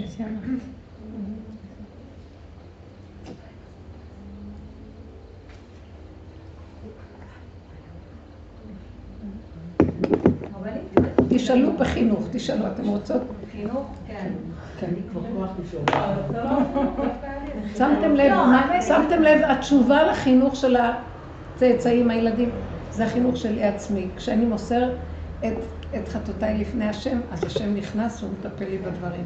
מי יכול לטפל בילדים היום? מי יכול לטפל במערכות, מול המערכות? יש לי תינוק פה למטה. אי אפשר לטפל בכלום. כמו מהלך כזה, נגיד סיפור מהיום. יש לי ילד, הוא נחשב ילד חצי טוב. נהיה טוב, אבל מה שהתגלה אצלו בשנתיים האחרונות, שהוא לא מסוגל להיכנע לשום סמכות. הרב, הוא לא רואה את אחד בעיניים, לא מנהל, לא מורה, לא כלום, הוא אומר לו לכתוב 70 פעם, אני יוצא מהכיתה, לא בא. המנהל אומר לו, תעשה משהו? אני לא עושה. ומזמינים אותנו כל הזמן. עכשיו בוא, המנהל הזמין, אמרתי, אין לי מה לבוא, מה אני אגיד לך? אני לא יכולה לשלוט עליו, אני לא יכולה להגיד לו מה לעשות, אני לא יכולה כלום, מה אני אעשה? מה אני יכולה לעשות עם הילד הזה? היום הרב שלו מתקשר אליי, הוא אומר לי, תשמעי, ילד שלך לא עושה כלום, פשוט יצא מהכיתה. לא חושב, יש להם כל הזמן את האנשים האלה, תכתוב 70 פעם, תכתוב 100 פעם, תכתוב... זה כבר פסק, זה כל היום ככה, זהו. זה עוד קיים? לפחות אם אתה אומר לו לכתוב, לפחות אם לא לכתוב בלשון חיובית, אם כבר, לא שלי, אני לא יצא מהכסות. כאילו כל מיני... לא משנה, אבל העניין הוא שבאמת הוא כאילו לא נכנס. הוא לא נכנע לאף אחד. בהסעה אותו דבר, המלווה אומרת לי, תשמעי, אני מחר לא בא לך. הוא לא שם חגורה. וכמה הוא? צוציק בן 11. מרדן. לא רואה בעיניים אף אחד. לא מעניין אותו אף אחד. עכשיו, מה נחלב נהל? יחזיק ליום אחד שלום על ישראל. ממש. פשוט יחזיק ככה. ואני אמרתי לעצמי היום, אמרתי, די, שישאר בבית. למה אני צריכה לברגן הזה? שישאר בבית, משתעמם, יחזור. כאילו, אני לא יודעת. אבל באמת אני שואלת את עצמי, בעקבות המהלך הזה, כמו שאת אומרת, מה העבודה שאני עושה יוצאת? את אומרת, לא, אין ילד בעצם. וזה לא המנהל, וזה לא המורה. לא, הילד יש לו פגם, הוא מראה לי את הפגם שלי. נכון. איפה המקום שלך? אני רואה אצלו שהוא לא מקבל מרות. אני רואה אצלו שהוא לא מקבל מרות. את רואה את הנקודה הזאת בתוך העיניים. שלם לא מקבל מרות. מה זאת אומרת? אני לא שמה בראש שלי. אף אחד לא יגיד לי מה לעשות. לא, אני צריכה לראות את זה בעצמה, לא להגיד סתם. לא, אני אומרת מה אני רואה בו. אני רואה בו שהוא לא מוכן לקבל מרות. איזה, אבל איך את רואה את עצמך? שנייה, קודם אני רואה אצלו, אחרי שאני אראה אצלו, אני אראה על עצמי, לא? כן, מה מרגיז אותך אצלו? מרגיז הכוונה, המילה מרגיז מלשון רגש, מרגש. מה מרגש אותי? שהוא לא רואה אף אחד בעיניים, וכאילו אני חסרת אותי. אני רוצה להגיד לכם שזו תכונה מדהימה. בעבודה שלנו היא תכונה מדהימה. כי כל מה אנחנו מתרגשים לך... רגע, אני אגיד לכם מה ההבחון שראיתי פה. את מחשבנת לכולם, והוא לא מחשבן לאף אחד. את מרצה, והוא לא מרצה. תדעו לכם שמי שלא מרצה, הוא נושא כליו של משיח. מי שלא מרצה, כי הריצוי... הריצוי זה החנפנות, הריצוי זה הרצון להיות, זה הדמיון של עץ הדת שהוא רוצה להיות נאהב, לקבל משהו מהשני, אז הוא חייב לרצות אותו, הוא תחמן, הוא אינטרסנט, הוא גנב. ואילו אדם שהוא באמת, הוא באמת בנקודה שלו, הוא לא רוצה ממך כלום, אני לא חייב לך כלום. איך? תוכו כברוק. מאוד יפה. זה בדיוק הביטוי. הוא לא מסתיר ולא מתחמן. סליחה, היה לי דוגמה, אני יכולה לתת לך דוגמה. רציתי איזה משהו, מישהי שאני מכירה אותה, שיש לה יכולת לעזור לי במשהו. אבל אחר כך חשבתי ואמרתי, היא לא תעזור לי, אז לכי, תעקפי אותה, לכי לבעלה, דברי עם בעלה. ואז לרגע אמרתי, אבל לא נעים לי, נתגלה שאני... אז אני אגיד לו שלא אגיד לה. אז הוא בא אליי, הוא הסכים לבוא אליי ודיברנו, בסוף אני אמרתי לו, אבל תגיד, אני לא כל כך רציתי שתגיד לה שדיבר. אבל זה לא. ותוך כדי זה שדיברנו, אז הוא אומר לי, פה, בנקודה הזאת, אני חייב להתייעץ עם אשתי. ואז אמרתי, אוי, ורק זה לא לעצמי, כי אני עקפתי אותה, ועכשיו מתייעץ איתה, זה לא נשמע טוב שעקפתי אותה. ואז לא היה לי נוח. רגע, למה עקפת אותה? סליחה. כי ידעתי שהיא לא תסכים. אז עקפתי אותה, אמרתי, דברי איתו. כי אני מכירה את התכונות שלה. ואז תקשיבו, ואז כשהוא אומר לי, אז אני שואל את אשתי, אז אני אומרת לו, לא לזה, אני לא רציתי כל כך, בגלל זה התקשרתי אליך, כי אני לא כל כך רוצה שהיא תהיה מעורבת, אם זה בסדר. אז הוא אומר לי, שטויות, זה לא... והוא תלה את מה שביקשתי ממנו, שרק היא יכולה לעזור בדבר הזה. עכשיו, מאוד נחמד ותמים, והוא לא התכוון לכלום. אבל אשר יגורתי יבוא. אז לרגע, מה? אשר יגורתי יבוא. בדיוק. אז לרגע, פתאום אמרתי לעצמי, עם כל העבודה שלך, אני ניסיתי לתחמן, טוב? כן, ניסיתי לתחמן, בסוף עושה... זה לא לתחמן, זה כאילו יש מקום. היא לא תסכים, לפי השכל, תלכי אליו, הוא מקצועי באיזה דבר. ואז פתאום אמרתי לעצמי, אם זאת הסיבה שהשם סובב של זה, אז כנראה שלא רוצה שתלך ככה. ואז שמתי נפשי וחפי, זהו. ואז המחשבה אמרה לי, וואי, תכעס עלייך, ואת תאבדי את הקשר איתה. אז לרגע אמרתי לעצמי, כאילו מה היה לי ממנה בכלל שאני צריכה להתחנף אליה? לא, היא אומרת לי לא. אז למה אני צריכה כל כך לפחד לאבד את הקשר הזה? איזה קשר כבר ואיזה נשר. אם הוא יגיד לה והיא לא, והיא תתרגש, תתרגז. וזהו זה. כי במילא אין לי מאף אחד כלום. פתאום נהיה לי כזה חוזק הלב. למה את רוצה להתחנף למישהו? מצאת לנכון ללכת אליו ולא אליה. למה? כי היא כזאת, היא גרמה. אז היא עשתה את זה, והנה זה. קיבלתי כזה חוזק בנפש, אחרי כמה שעות היא מתקשרת אליי. מאוד לא נעים מה שעשית. ואז אמרתי לה, קוראים לזה, זה, איתי לא רבים מתוקה. איך? איתי לא רבים, אמרתי לה, תמיד אני אוהב אותך, איך שאת. פשוט התכונה שלך היא שאת אומרת לא לפני כל דבר שרק מבקשים. אז אני פשוט מצאתי לנכון ללכת אליו. לא התכוונתי כלום, פשוט הוא מקצועי וזה דבר רציתי להתייעץ איתו. אבל לא התכוונתי, פשוט את גורמת, את מבינה? ואם תכעסי עליי ותנתקי את הקשר, ממילא לא היה לי ממך כלום. ואני אוהבת אותך איך שאת גם בלי שיש לי ממך כלום. אני מצידי ממשיכה עם הקשר שלי איתך. אבל אם את רוצה נתק, נתקי. כי היה לי איזה עניין לשאול, וידעתי שתגידי לא, אז פניתי אליו. תקשיבו, האמת יותר גדולה מזאת? היא נכנעה, היא אמרת לי, אני מתה עלייך. בואי ניפגש. יאהבים את האמת. אתם מבינות מה אני אומרת? מי שהוא איש אמת. כי אני רואה כאן, רגע, מה יש? זה כמו שאמרה, תוחקת. מה יש לי להפסיד? רגע, החשבונאות, אני אפסיד אותה, היא לא תהיה חסר. איזה חברה זאת שכל דבר אומרת לי לא. אין חברות פה. אין חברות פה. תשמעי, אני במצוקה, את מוכנה לעזור זה, זה וזה? לא. אז מה אני צריכה אותך? את רוצה ללכת, תלכי. רק השם יעזור לי. הוא מכריח אותי להגיד, אין אף אחד פה. פתאום הוא מהפך שהכל, פתאום היא קיימת רק כשליחה שלו, ולא כמציאות עצמית. אז עכשיו בואו נחזור לסיפור שלך. אז את מדברת בעצם על ריצוי. כן, אנחנו מלאים מזה, לא נעים, ובוא נחייך לזה, ונגיד לזה ככה, והוא ככה, והילד הזה קם לך, השם שם לך אותו, ואומר לך, הנה, עושה בדיוק הפוך על הפוך. זה כבר לא המרדות, את קוראת לזה מרדות, זה לא נקרא מרדות. זה נקרא, הוא אמיתי ואת חנפנית. יופי, רגע. ישרות, ישר.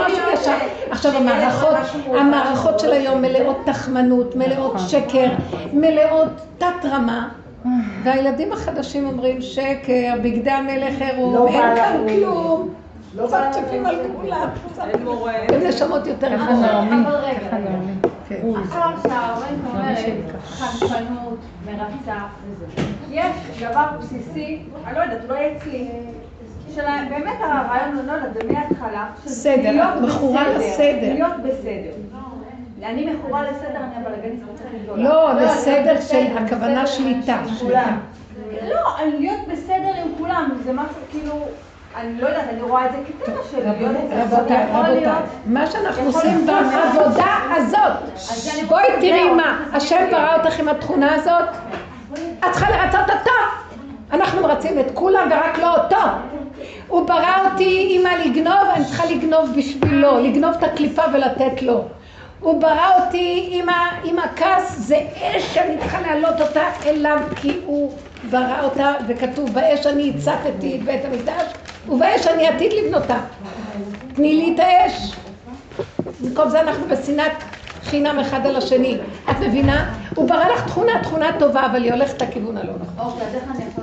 רק תכירי, הילד הזה לוקח את התכונה והוא מצפצף על כל הסובב. כי אני מחשבנת לכל מה שזז. ככה אני מאבחנת את זה. וזה בסדר. אז תגידי לו, אבל תודה שאתה מראה לי. ברגע שתגיעי בנקודה הזאת ותדברי להשם ותגידי לו, אבל אני תקועה, את יודעת שזו התכונה הכי קשה, אני סופר מרצה בחיים. אז איך מפרישים? אני אמכור את הנפש שלי לרצות את הזולת, זה שקרנות וחנפנות, זה חולשת הלב. ואין לנו כוח לעמוד מול נקודת האמת ולהגיד לשני את האמת, כאילו מה אני מפסידה, אף אחד לא מפסיד כאן כלום, ונראה לי הפסדתי את עולמי. לא, לאף אחד לא אכפת מאף אחד וכולם מנצלים את כולם. ואין ידידות אמת כמעט בנמצא. אז למה? אז אין הנקודה הזאת של הפחד. הפחד היא שמה אני אעזוב את הקשר בורא ואני אתמסר לקליפה. כי אנחנו לא עושים את השנייה החיצונית. יכול להיות שזה באמת נכון במהות שלו, אבל לא יכול להיות. ככה אנחנו חיים. כאילו, אני לא יודעת, אני... ככה אנחנו בגיהנום. שנכון, שאני רוצה באמת שכולם... אז תכירי, תמר, תמר, הרעיון... אני שומעת, למה אני בוודאי, אני שומעת, למה אני... תמר, הרעיון של הדרך זה, אני לא מבקשת ממך להשתנות. להכיר בזה. רק תכירי ותודי, יום הכיפורים, רק תכירי את החטא ותתוודו את חטאותם לפני השם, כי ביום הזה יכפר עליכם לתאר אתכם מכל חטאותיכם לפני השם תתארו. זה כאילו במצב הזה, ביום הזה, במצב הזה שאת מכירה, ואת אומרת, אוי לי כי נדמתי, ככה אני חיה את החיים שלי, גנובה, משקרת, וככה אחר כך מצלצל הפעמון והולכים מן העולם, ומה עשינו פה? לא תפסנו את הנקודה והשבנו את הגזלה להשם. את כל האנרגיות אנחנו נותנים לבשר ודם שהיום כאן ומחר בקבר. אין לנו קשר בורא. את יודעת מה? אין לו טענה. כי זה הגלות של הישות, של הניתוק, של תוכנת עץ הדעת. אבל לפחות בוא נכיר איפה הקלקול ונצעק. כשהקדוש ברוך הוא שמע את עם ישראל, צועק. הצעקה של עם ישראל הייתה, היו שתי צעקות, בפרשת שמות יש שתי צעקות שכתוב שם, ויצעקו אל השם ותעל שבתם אל השם. ויצעקו אל השם מן העבודה, ותעל שבתם אל אלוקים מן העבודה. אז צעקה ראשונה הייתה הצעקה של אין לנו כאן תנאים, נמאס לי, הרבי הזה מרגיז אותי, והילד תראו מה הוא עושה. זה צעקה כי כואב לי. הצעקה השנייה הייתה, זה נורמלי איך שאני חי? אני משובד למורים, אני משובד לילד, אני מרצה את כולם. בסך הכל הילד מראה לי את מציאותי, ואני תקוע, אין השם בקרבי. על כן אלוקי בקרבי, מצאוני כל הרעות האלה, השם תעזור לי! צעקת מוות, זה מוריד את הגילוי של השם אלינו. וואו. מבינה כי את מכירה, מודה ועוזב, את מכירה באמת. אז הוא מתגלה. וישמע, אחרי שכתוב ויצעקו אל השם, הצעקה השנייה הייתה כתוב וישמע השם, ויחשב השם, וידע השם, הוא ירד לגולותה. כזאת צעקה צריכה להיות לנו של אמת. יו, אתם יודעים שאנחנו לא מכירים, כי המוח מכסה, קובר את הנקודה, והעיקר להיראות כלפי חוץ, ואנחנו שורדים בהישרדות. ואתם יודעים מה קורה לאחרונה, השם דוחק אותנו, ואנחנו ממשיכים לחסות, מתחיל להיות מחלות. מתחיל להיות בעיות, כי אי אפשר יותר לדחוק, השכינה לא תיתן. אז זה התוצאה. בוא נודה באמת. או גם החיצוניות. איזו שאלה, למה אצלה, אני מבינה שהיא התחברה לנקודה שאמרת לה, אבל למה את לא הראת לה את הנקודה שהיא לא נכנעת בעצם? איך זה היא תהפוך? איך זה היא שזה הפוך, ולא אותה תכונה. שהיא לא יחזנית, זה כמו שבת סמינה. היא לא יכולה להיכנע, כי היא עוד לא מכירה למה היא צריכה להיכנע. אצלה יש עבודה קודמת, היא צריכה להכיר את הפגם שלה. לא, אבל אני שואלת למה הפגם, למה ראית הפגם, הפוך ממה שהילד מציג לה ולא את אותו דבר. לא, הילד מציג הצגה חיצונית, תוצאה. אבל אצלה יש תהליך, הוא מתקדם כבר. אצלה יש משהו בתהליך שהיא עוד לא יכולה ללמוד מהחיצוניות שלו לגבי עצמה, בלי שהיא נוגעת בנקודה יותר פנימית קודמת. הילד הזה מרדן, כך אמרנו, נכון? לא מקבל מרות מאף אחד. לא יכולה לסבול מרדנות, זה מקבל. עכשיו, הילד לא מרדן. הילד לא סובל את מערכת השקר והוא לא מוכן להיכנע לה. ואת צריכה להסתכל ולראות, אבל אני בשיא השקר. מי שרק יעשה תהפוך להפוך, אני אלך לרצות אותו על המקום, בלי להקשות קושייה אחת, אתם שמים לב? ברגע שהמערכת של זה קוראת לי, הם אמרו לי, אני לוקחת נורא ברצינות את העולם, את האנשים, את הדמויות, את התפקידים, את הכל. כאילו מי הם? אבל עכשיו הרבה תמיד, יש לי אולי נקודות, אבל דווקא נגיד בדברים של זה, אני ממש לא מרצה. יש לנו נקנה על הרבה דוגמה, אני נמצאת באיזו קבוצה של בריאות של מישהי שאני מאוד מעריכה אותה. ואתמול היא רשמה בזה שהיא מתחילה איזו תוכנית בפייסבוק, הזמין אנשים, ואז מישהי כתבה שאין לה פייסבוק, ואז היא כתבה לה, אולי הגיע הזמן לעשות. אני הקפיצי את הפיוז, וכולם אמרו לי תשתקי, אבל אני כל כך כעסתי שכאילו את מזמינה אנשים לפתוח חשבון פייסבוק בגלל התוכנית שלך? תהיה תוכנית מצוינת כמו שאת מצוינת, מי שיש לה פייסבוק סבבה, אבל יצאתי עליה שמה, עד שהיא סירה אותי. מה הייתה הנקודה שיצאת עליה כמעט? היה לי נורא עצבן אותי, אני יודעת מה זה פייסבוק ואני יודעת שלא כדאי להיכנס לשם. מה את הולכת ואומרת לנשים חרדיות, אולי הגיע הזמן לעשות חשבון פייסבוק, למה? מה קרה? ויש התוכנית שלך כזאת מצוינת? אז מה? זה עצבן אותי, אני יודעת את מי רצית לרצות שעצבן אותך? לא מכירה שם אף אחד. לא, אני שואלת, יש לך משהו, אולי את החרדיות רצית לרצות. אני לא מתחת שם, אבל נשים באופן אישי. לא אישי, זה לא יודעת. לא, יש לך משהו של ציון. צדק, יש פה צדק. יש משהו של ציון. כאילו פה, ההפך, הייתי אמורה לרצות אותה, כאילו אותה, אני כן מכירה. לא צריך לרצות אותך, אבל מה הטריד אותך שהיא רוצה לעשות פייסבוק? שתפתח פייסבוק, מה זה קשור אלייך? לא, הטריד אותי שהיא כאילו מזמינה נשים לעשות דבר שהוא בהפך הקדושה, כאילו את אומרת שיש לך שליחות. הפך הקדושה? לא, את אומרת שאת באה בשליחות, את לא באה בשום שליחות, את באה בשביל הכסף שלך. כאילו, זה התפן אותי, וכאילו, מה, בשם הכסף אז מותר לעשות דברים אסורים? אני לא יודעת מה הייתה הנקודה, כאילו אין לי ניצוי... אני לא עכשיו אכנס לחקירות, אבל יש משהו מכוסה אצלך, ולכן התרגזת עליה. היא יצאה עם האמת הפשוטה שלה, פייסבוק. אני לא אומרת טוב או רע. אני כרגע לא אומרת טוב או רע. אני לא במערכת של טוב או רע, אני במערכת של... זה לבוא ולהמליץ. לא, זה אני מבינה את זה. זה קשה, אל תחפשו עכשיו פסיכולוגיות פה יותר מדי. אני רוצה... לא פסיכולוגיות, אני רוצה להמליך את השם, אני לא רוצה לעשות עבודה. אני רוצה לעשות עבודה, אני רוצה לעשות עבודה נכונה. אין עבודה נכונה, אין עבודה נכונה, רק תכירי שכל דבר שמפריע לך ומרגש אותך, יש נקודה. שם יש נקודה שתשווה יש לך. יש לך עוד כוח.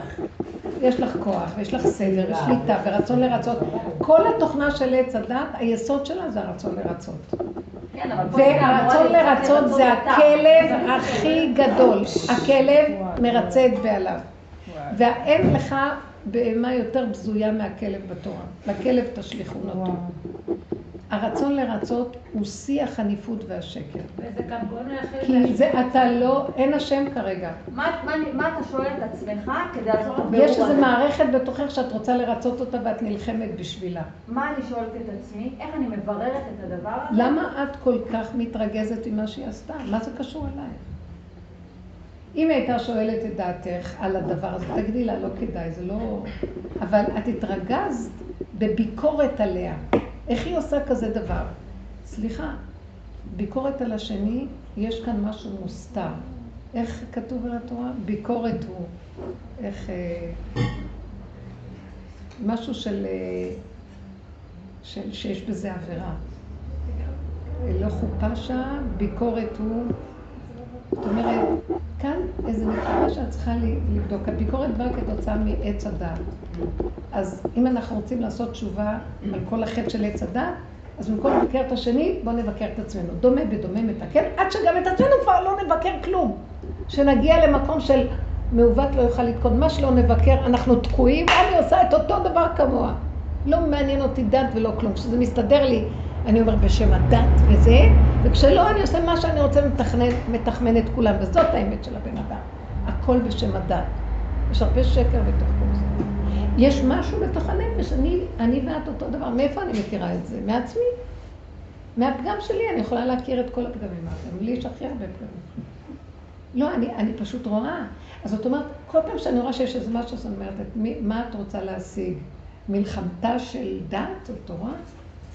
והרבה פעמים מלחמות של הדת הן, בייחוד של נשים, רק תלמידי חכמים הם באמת דתיים אמיתיים. תלמידי חכמים אמיתיים. כי הם יודעים, דת זה המילה חוק, הם יודעים לקיים את החוק נכון, בלי הריגושים ובלי העלבויות ובלי המלחמות דת וכל הדברים האלה. עזבו את כל האלה. לא, אני אומרת, יצא מזה משהו טוב, כי שתיים כתבו לי שבעקבות הזה הם רצו לפתוח חשבון, ובגלל מה שאני כתבתי, אז הם ביקרו את המחשבה הזאת מבחינת שזה היה סבב, וזה היה טוב. לא, מדברות יש פה איזושהי נקודה, אבל בשבילי זה היה... יכול להיות, הכל בסדר. רק תכירי את עצמך, אפילו לא נורא. לא, שאלה אותך, מה מעצבן אותך שם? כאילו, תיארת מציאות, היא אמרה ככה, אבל מה מעצבן אותך בזה שהיא אמרה ככה? היא אמרה את מה שהיא אמרה. מה הבעיה שלך? מה נקודים, מה נקודים בזה? אם אני אבוא ואני אגיד, תקשיב לי לא להפיל עוד נשים בבור הזה. מה מציג לך בזה? אבל יש לך הרבה דברים שאת כן משתמשת במערכות האלה, אז מה ההבדל? אני לא כל כך משייכת. שאני אומרת, מי שמכיר את זה, אז הוא נמצא שם, אז בסדר, אין מה לעשות. אז בסדר, אבל מי שלא מכיר, מה את רוצה להכיר לו את זה? אז את יכולה לכתוב בשקט כזה. לא, אבל מה זה קשור אליי? בצורה מאוד מכובדת. לא, לא בכעס. הכעס שיוצא לי, אני רוצה להבין מאיפה. אני אומרת לך לצורך עבודה אמיתית, התוצאה, בסדר, תכתבי, תגידי. אתם מבינים? הנקודה הזאת שאין אף אחד יותר מהשני, והפוך, אני הכי גרוע מכולם. זאת נקודת הדרך שמובילה אותנו לגילוי השם. חטאתי נגדי תמיד, ודוד המלך אמר, כי חוטא ופושע אני. אין יותר ממני, אז שמה היה גילוי השם. ואילו אנחנו רוצים להגיד, היא, הוא, והכל מכוסה, כי רגע אחד השם יגיד לי, היא, נראה לך שאותו עיקרון את עובדת שנוח לך בדבר אחר. וככה אנחנו כולנו. וזה התופעה הזאת, והתכונה הזאת חייבים למגר אותה, להכיר אותה, להודות בה, לא מדברת עלייך, זה אני. ולהודות בה ולהגיד, נכון. עד שאני אגיע למקום שכן יצא לי משהו, והגעתי ליחידה, כמו שהתחלנו את השיעור, ויצא לי נקודת קינה, אז היא קינת השם אמיתית. אתם מבינים מה אני מתכוונת? כי אחרי רגע היא נרגעת, היא לא קשורה לכלום. אז לא קינת השם אמיתי. כי זה השם דרכי מקנה לכבודו. אבל הבני אדם אחוזים בהמון מלחמות שהן לא אמיתיות. ומשכנעים את עצמם. והרבה האגו מנהל את זה. עכשיו, הילד הזה מראה שהמערכות שלו הוא לא כמו שהמערכות של בני אדם אחרות. קיבלתם ילד כזה שכאילו, אני אגיד לכם, התיקוני והתראי שזה יעבוד, תעשי כך קצת עבודה. רק תכירי שזה את ואת. וכל, אם זה מרדות, אם זה עיקשות. אם זה לא לרצות, תגידי, זה נכון, מראה לי את הנקודה שלו, רק אתה השם, אני מעלה לך את הכל, תכניע את הנקודה שלו שהוא ייכנס לתוך הכלים, ויתרצה להיות בתוך המבנה של החיים והחברה, כי הוא צריך לקבל כלים לחיים. אפילו שהוא באמת, יש משהו שהוא צריך לקבל מהשקר, כי אני אגיד לכם את האמת, מה זה העבודה שלנו באמת? אין שקר. באמת. יש רק שקר, ומתוך השקר האמת יוצאת. אין שני דברים. השקר? אין שני דברים. אין עץ החיים ועץ הדעת. עץ הדעת הוא עץ החיים. כך כתוב בספר עץ חיים. שרק מפה נבוא לפה. תורה היא שמה מוות, שמה חיים. בדיוק. אותה נקודה עצמה נדרשת הבחירה והעבודה ומתהפך. לכן הילד הזה, הוא חייב להיכנס למערכות של השקר. חייבים את עץ הדעת, חייבים את החיים. ואת המערכות, אבל צריכים, עם העבודה שאת תעשי, השם משתמש בתכונה שלו להפך את הכל, ותלמוד תורה יקבל ממנו חיות וכוח, והשם ייכנס שם ויכניס אור לתלמוד תורה. אתם לא מבינים שככה זה עובד, הילדים האלה יכולים להכניס אור, אבל הם יודעים איך לעבוד איתם. אני צריכה לעבוד, את האמא שלו. אני ראיתי זה דבר נפלא, מה שכשאני עובדת עם הנקודות שלי, השם גם נותן לי לאט לאט את השכל, איך להתבונן נכון. זה לא ממני. מביא לך את החוכמה המיוחדת לדרך, מפעם לפעם לפעם, הוא דרכך, כי הוא רוצה שיעבדו, הוא רוצה להתגלות. אז אתם לא מבינים, ילד אחד כזה, שני ילדים כאלה, הוא מביא אנשים כאלה לעולם, כדי שדרכם הוא יוכל, זה כמו כבש, לרדת מהמטוס ולהתגלות פה, ולהביא לנו ישועה, ואנחנו לא יודעים איך לעבוד איתנו, ואז הכל אין, טוב ובואו. נהיה בלגן. כן, והעולם משווה לגאולה, ובוא נגיד שכש... צריך כבר להיות הזמן של הגאולה, ולא יהיה כבש כזה, השם ירד לפה, אבל יהיה כאן חורבן. כי כשיורד אור אלוקי גדול ואין לנו כלים להכלה, אפילו אם זה 10 אנשים שיעשו עבודה נכונה, כבר העולם ניצול ולא יהיה כאן חורבן. כי יכולים, כשיש גזירה קשה ואין לנו כלים, אז צדיקים הולכים ורשעים הולכים, כולם הולכים ביחד. כן? זה כמו בשואה. וצריך לפחד מזה, שלא יהיה כאן מידת הדין. לכן העבודה הזאת, היא מביאה את מידת הרחמים, מודה ועוזב ורוחם, הרחמים מתגלים. זה עובד נכון. תדעו לכם שזו דרך אמת והיא מהאור הגדול היא מגיעה כבר. זה כבר אור חדש שמגיע להראות לנו איך לעשות תשובה לקראת המקום החדש. זו לא תשובה של רבנו יונה, של עץ הדעת, מטוב לאמירה לטוב. זו תשובה של אליהו הנביא בא ללמד את הצדיקים לחזור בתשובה, שאנחנו אנשים ששומעים תורה וקיימים ככל, ואנחנו צריכים את הצדקות הזאת להחזיר אל השם. אליהו הנביא יבוא להחזיר את הצדיקים בתשובה, כך כתוב. זאת אומרת, את האנשים שהם כבר הולכים בתלם והכל, ויגיד להם, חבר'ה, אתכם צריך להחזיר בתשובה, איך? תחזירו את כל הצדקות הזו, את כל הישות של האני. הוא אני צדיק, אבל אני צדיק של עצמו ושל השני, לא של השם. כי רק השם יכול להיות צדיק אמיתי. אף אחד לא יכול לעמוד במקום שיכול להגיד אני צדיק. ואם צדקת, מה תיתן לו? במלאכיו ישים תעלה ובקדושיו לא יאמן. כתוב באיוב. אין אף אחד שיכול לחשוב שהוא משהו. כולם יצטרכו להוריד ראש. משה רבנו יוכיח, כזה גדול וכזה ענק. מבינה? זהו. מי שבאמת צדיק, אז הוא יודע שהוא ענה. אם יש צדיק שהוא אברך חזק ידיד, הכל לא צדיק, אבל באמת בזכותו נולדו לנו שתי קטנים שנולדו אחרי שיש לדבר 22 ועוד שתי הקטנים, בלי מחזור, בלי טיפולים. ובאמת יהודי צדיק, יודעת שהחשוב מרב שלנו הוא לא מוכר, לא מזכירה גם שם. יש, מתי שיש שם. מוכח לי שהוא באמת במקום אחר. כשיש צדיקים יש עם ישראל, נכון? זה גם ידוע. יש את כסף, אבל יש צדיקים והמחה ישראל, נכון? זה צדיק. עכשיו, אור נותן לי סדר שאני צריכה ללמוד, שזה גם סקרי מוסד והלכה, בשביל נשמה, כאילו בשבילי. אז אני קצת, זה, כאילו, עם מה שאת אומרת, ומול, נגיד, זה חלק מזה, נגיד, ללמוד את פעילי יועץ וכאלו, שפעם הייתי מתלהבת לפני 15 שנה. הרגע הוא אמר, אני צריכה שוב ללמוד וכמה דברים, סדר לי אישי שהוא נתן לי, ואני אומר, צדיק נותן, הוא מתווה דרך לנפש, אז אני צריכה ללמוד ולזכור את המוח, כי אני לא שמה מה שכתוב בפעילי יועץ. מאוד יפה אמרת אותה. תעשי מה שאמר לה, כי הוא צדיק. נכון, אוקיי. ופעילי יועץ הוא צדיק וזה טוב, רק אל תיכנסי, הבנתי מה הוא אומר. בוא נבין מה הוא מתכוון, תקראי כמו גולם, תקראו, זה מרפא לנפש, תקראו. זה לא סרטס, כן, ללמוד, לא, רק אל תתרגשי מזה, ואל תעשי מזה עוד פעם אגו וישות. ולקום ולקיים. סדר היום קטן, זה בסדר, 100%. אל תעשי מזה, אבל אל תגנבי את זה, נלמד, אני אדע. את מתהלכת בחוץ, את קוראת פלא יועץ? יש לך שיעור בתומר דבורה? תפסיקו, תקראו, תביאו קדושים, הוא צדיק, הוא אמר לך. את מבינה למה זה עבד, הברכות שלו עבדו? כי הוא מבוטל והשם נכנס. אז גם את אומרת, תעשי, בגולם שקורא ואומר מה יש. אני מדברת על הישות והגניבה. את יודעת מה המוח עושה לי, אבל את לא שמה, ואז כל פעם אני מפסיקה, ואז צריך לתת את זה. את לא שמה, בעולם לא נהיה שמה. גם פלא יועץ לא היה שמה. אנחנו נמצאים... והשם כתב דרכו כי הוא היה ענב. תקראי.